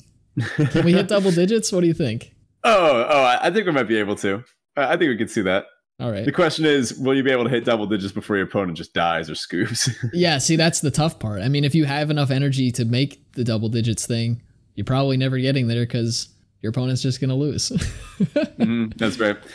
I, I mean, yeah, I'm on board with the blue white in this case. Uh, I love first picking a Cloudblazer. You could even splash it if you have to. It's just such a good card. I mean, I, as a dirty mid range player, can admit to when there is a value card of such good value, even if it's not my typical play pattern, uh, that it's it's you know it's going to be the thing to do. Uh, plus, also, I like drafting decks that win games, and Cloud Blazer does that really well. and it's not even blue green. And so, yeah, it's it's only half that. so I just wanted to share some final thoughts on this format real quick. One thing that you'll notice as you're looking over the spoiler is there's a lot of bad artifacts. If you have cards that pay you off for having artifacts, don't put the bad ones in your deck just because you can. Play the good ones. And then if you have to cut a payoff later on because you didn't quite get there, that's fine. But if you end up making your average draw worse because you're playing like there's there's some really bad stuff in there. Prophetic Prism is an example of a good one. It's a two drop, costs two of anything. It enters the battlefield, draw a card, and you can pay one, tap it, you get one mana of any color. It's harmless, right? It replaces itself and it pays you off for having artifacts later. For example, there's um let's see here. There's a there's like a cannon, I think, that's just trash. Some of the vehicles Uh, are really bad. Yeah. Oh, here's one. Uh, Pendulum of Patterns. This is two for an artifact. When it enters the battlefield, you gain three life, and you can pay five, sack it, draw a card. Yeah, it's Like- really bad. what? Uh, you, you don't- you don't want that. Um, there's a few that that do similar ridiculous nonsensical things like that. Just play the good ones. Uh, ignore the bad ones. This set seems to have a, a lot of viable strategies, uh, and it seems to skew early game. You're going to want to hit your two drop and your three drop, uh, or else you're going to get run over by the vehicles deck or outvalued by early hits from the blue and the green decks. Uh, and tokens can go wide and go around you if you happen to stumble a little bit. I think the removal of Renegade Freighter is going to slow the format down compared to what it was originally. There were certain draws where you'd have uh, a freighter and then it'd be like, all right, got to deal with the train or I die. And I think removing that inevitability aspect uh, at such consistency, because it was a common, um, I think that will slow the format down pretty significantly, especially because that could go into any deck. So every deck played it. I think it'll fall somewhere around like a true mid range format. And then uh, some decks like blue white will go over the top. Some will try to curve out and smash like red green. But uh, I'm excited. This format looks really cool. Yeah, I, I'm curious how it's going to be different, just like Amonkhet Remastered was. Uh, I'm curious how the melding of Kaladesh and Aether Revolt affect the, the overall format. I think it'll be less polarizing than Amonkhet Remastered because Amonkhet and Hour of Devastation were so drastically different formats. But Mm-hmm. Yeah. uh, and Aether Revolt has a smaller smaller gap between the two. Or I'm sorry, Aether Revolt and Kaladesh have a smaller gap between the two. So I imagine it's going to be less uh, different than than Aether Revolt compared to uh, Hour of Devastation and, and Amonkhet Remastered. But super excited to see how it ends up turning out. Before we head out, just wanted to plug the Discord one more time. Get in there, chat up uh, Kaladesh Remastered. We've got we've got channels for it. We've got channels for all sorts of other stuff, even constructed formats as well. So uh, get in there and and start up a conversation. And also, like I said at the beginning of the episode, if you're interested in uh, giving back to the show or supporting us, you can do so at the Patreon, uh, patreon.com forward slash draft chaff pod. Uh, it really helps us out, and we really thank all of our patrons. Um, you guys are great. You can find us both on social media at Rennick Alfredian or at Betafish1. And you can contact the podcast directly at DraftChaffPod on Twitter or DraftChaffPod at gmail.com. Yep. Thanks, everyone. And looking forward to seeing what kind of Kaladesh draft decks you can send in for us. So before we get going, I have a bit of a story time. Now, thinking back to my time at the Rutgers Magic the Gathering Club, which has since fallen off, if any of you listening happen to go there or, uh, or know anything about it, it, it kind of died off a few years after uh, I stopped going. Um, all the grinders moved on. They started, you know, leaving college, grinding actual GPs. But there was one highlight that I remember uh, from this set, from uh, I believe it was Kaladesh, that was one of the highlights of my Magic career, despite it being pretty early on. So I was actually uh, just showing up to the club, and I had found out that they had invited a, a famous Magic player to the club one day because there were a lot of like GP regulars. They interacted with the pros all the time. Turns out they invited Jon Finkel, uh, aka Johnny Magic. He has a Wikipedia page this is a famous person. Uh, he's won hundreds of thousands of dollars worth of, of, of prizes through Magic. Um, And he's regularly I- considered the best player of all time. Like literally the GOAT. yep, he is uh, in the runnings for best ever to play the game. Uh, world champion. He's I don't even want to look up how many pro tours he's like top eight or, or top sixteen, but um, he knows his stuff. This is a great Magic Gathering player, and uh, I will say it came to great surprise when he sat down next to me at the draft table. I think I would have crapped But- myself. Like I would have had to I would have literally have soiled my trousers. Like I passed to Jon Finkel. I was to the right of Jon Finkel. So uh, not only did I have to focus on playing, uh, on drafting properly, I had to think about the fact that the best player of all time, arguably, was analyzing my passes. Uh, and this was obviously nerve wracking. Um, it was a pretty fun draft. I wound up with a pretty good red white uh, aggressive deck. I actually got to play a smuggler's copter uh, before it was banned uh, like two weeks later. it never got But- banned and limited though. That's true. It did not, and it was very good. Uh, and actually, I'll, I'll always remember that in Pack 2, he passed me an Angel of Invention, uh, which was the white mythic from the set. It's a huge mythic angel. What is it? Like a, let me take a guess. Three, or yeah, three white, white for a 2 1 with Fabricate and Flying, and it has Fabricate 3. Was that what yeah, it I was? think Or Fabricate 2? right. like I a think it three, was- two. it was something about that. And then uh, creatures you control get plus one plus one, so you can uh, you know make a bunch of tokens and you get a huge army. or uh, you get this huge mythic angel. I remember he passed it to me, and as uh, as the draft was ending, I was like, uh, "How was the draft, man?" He was like, "Oh, you're in red white, right?" I was like, "Come on." yeah, and he was like, "Yeah, I, I know I passed through the angel. Like I figured, like it was it was one of the best cards in the set." And uh, I mean, he just wasn't interested. But that's that's uh, the level of resolve that you have when you're at, at, that level. And also, he wasn't about to take it for the money. yeah, right. Yeah, um, who's who's rare drafting when you're the best player in the world and have hundreds of thousands of dollars in winnings. Yeah, I, I will say my other favorite takeaway from that night was I got him to sign a seasons past, uh, which he was known for his black green seasons past deck in standard, which was this beautiful creation of tutoring and ramping and killing and uh, recursing uh, recursion through this card called Seasons Past. One of my all-time favorite cards, and I keep a signed copy in my uh, my decks up behind me. So uh, a great time, and uh, I don't know, maybe we'll maybe we'll get him on the show someday. That would be something.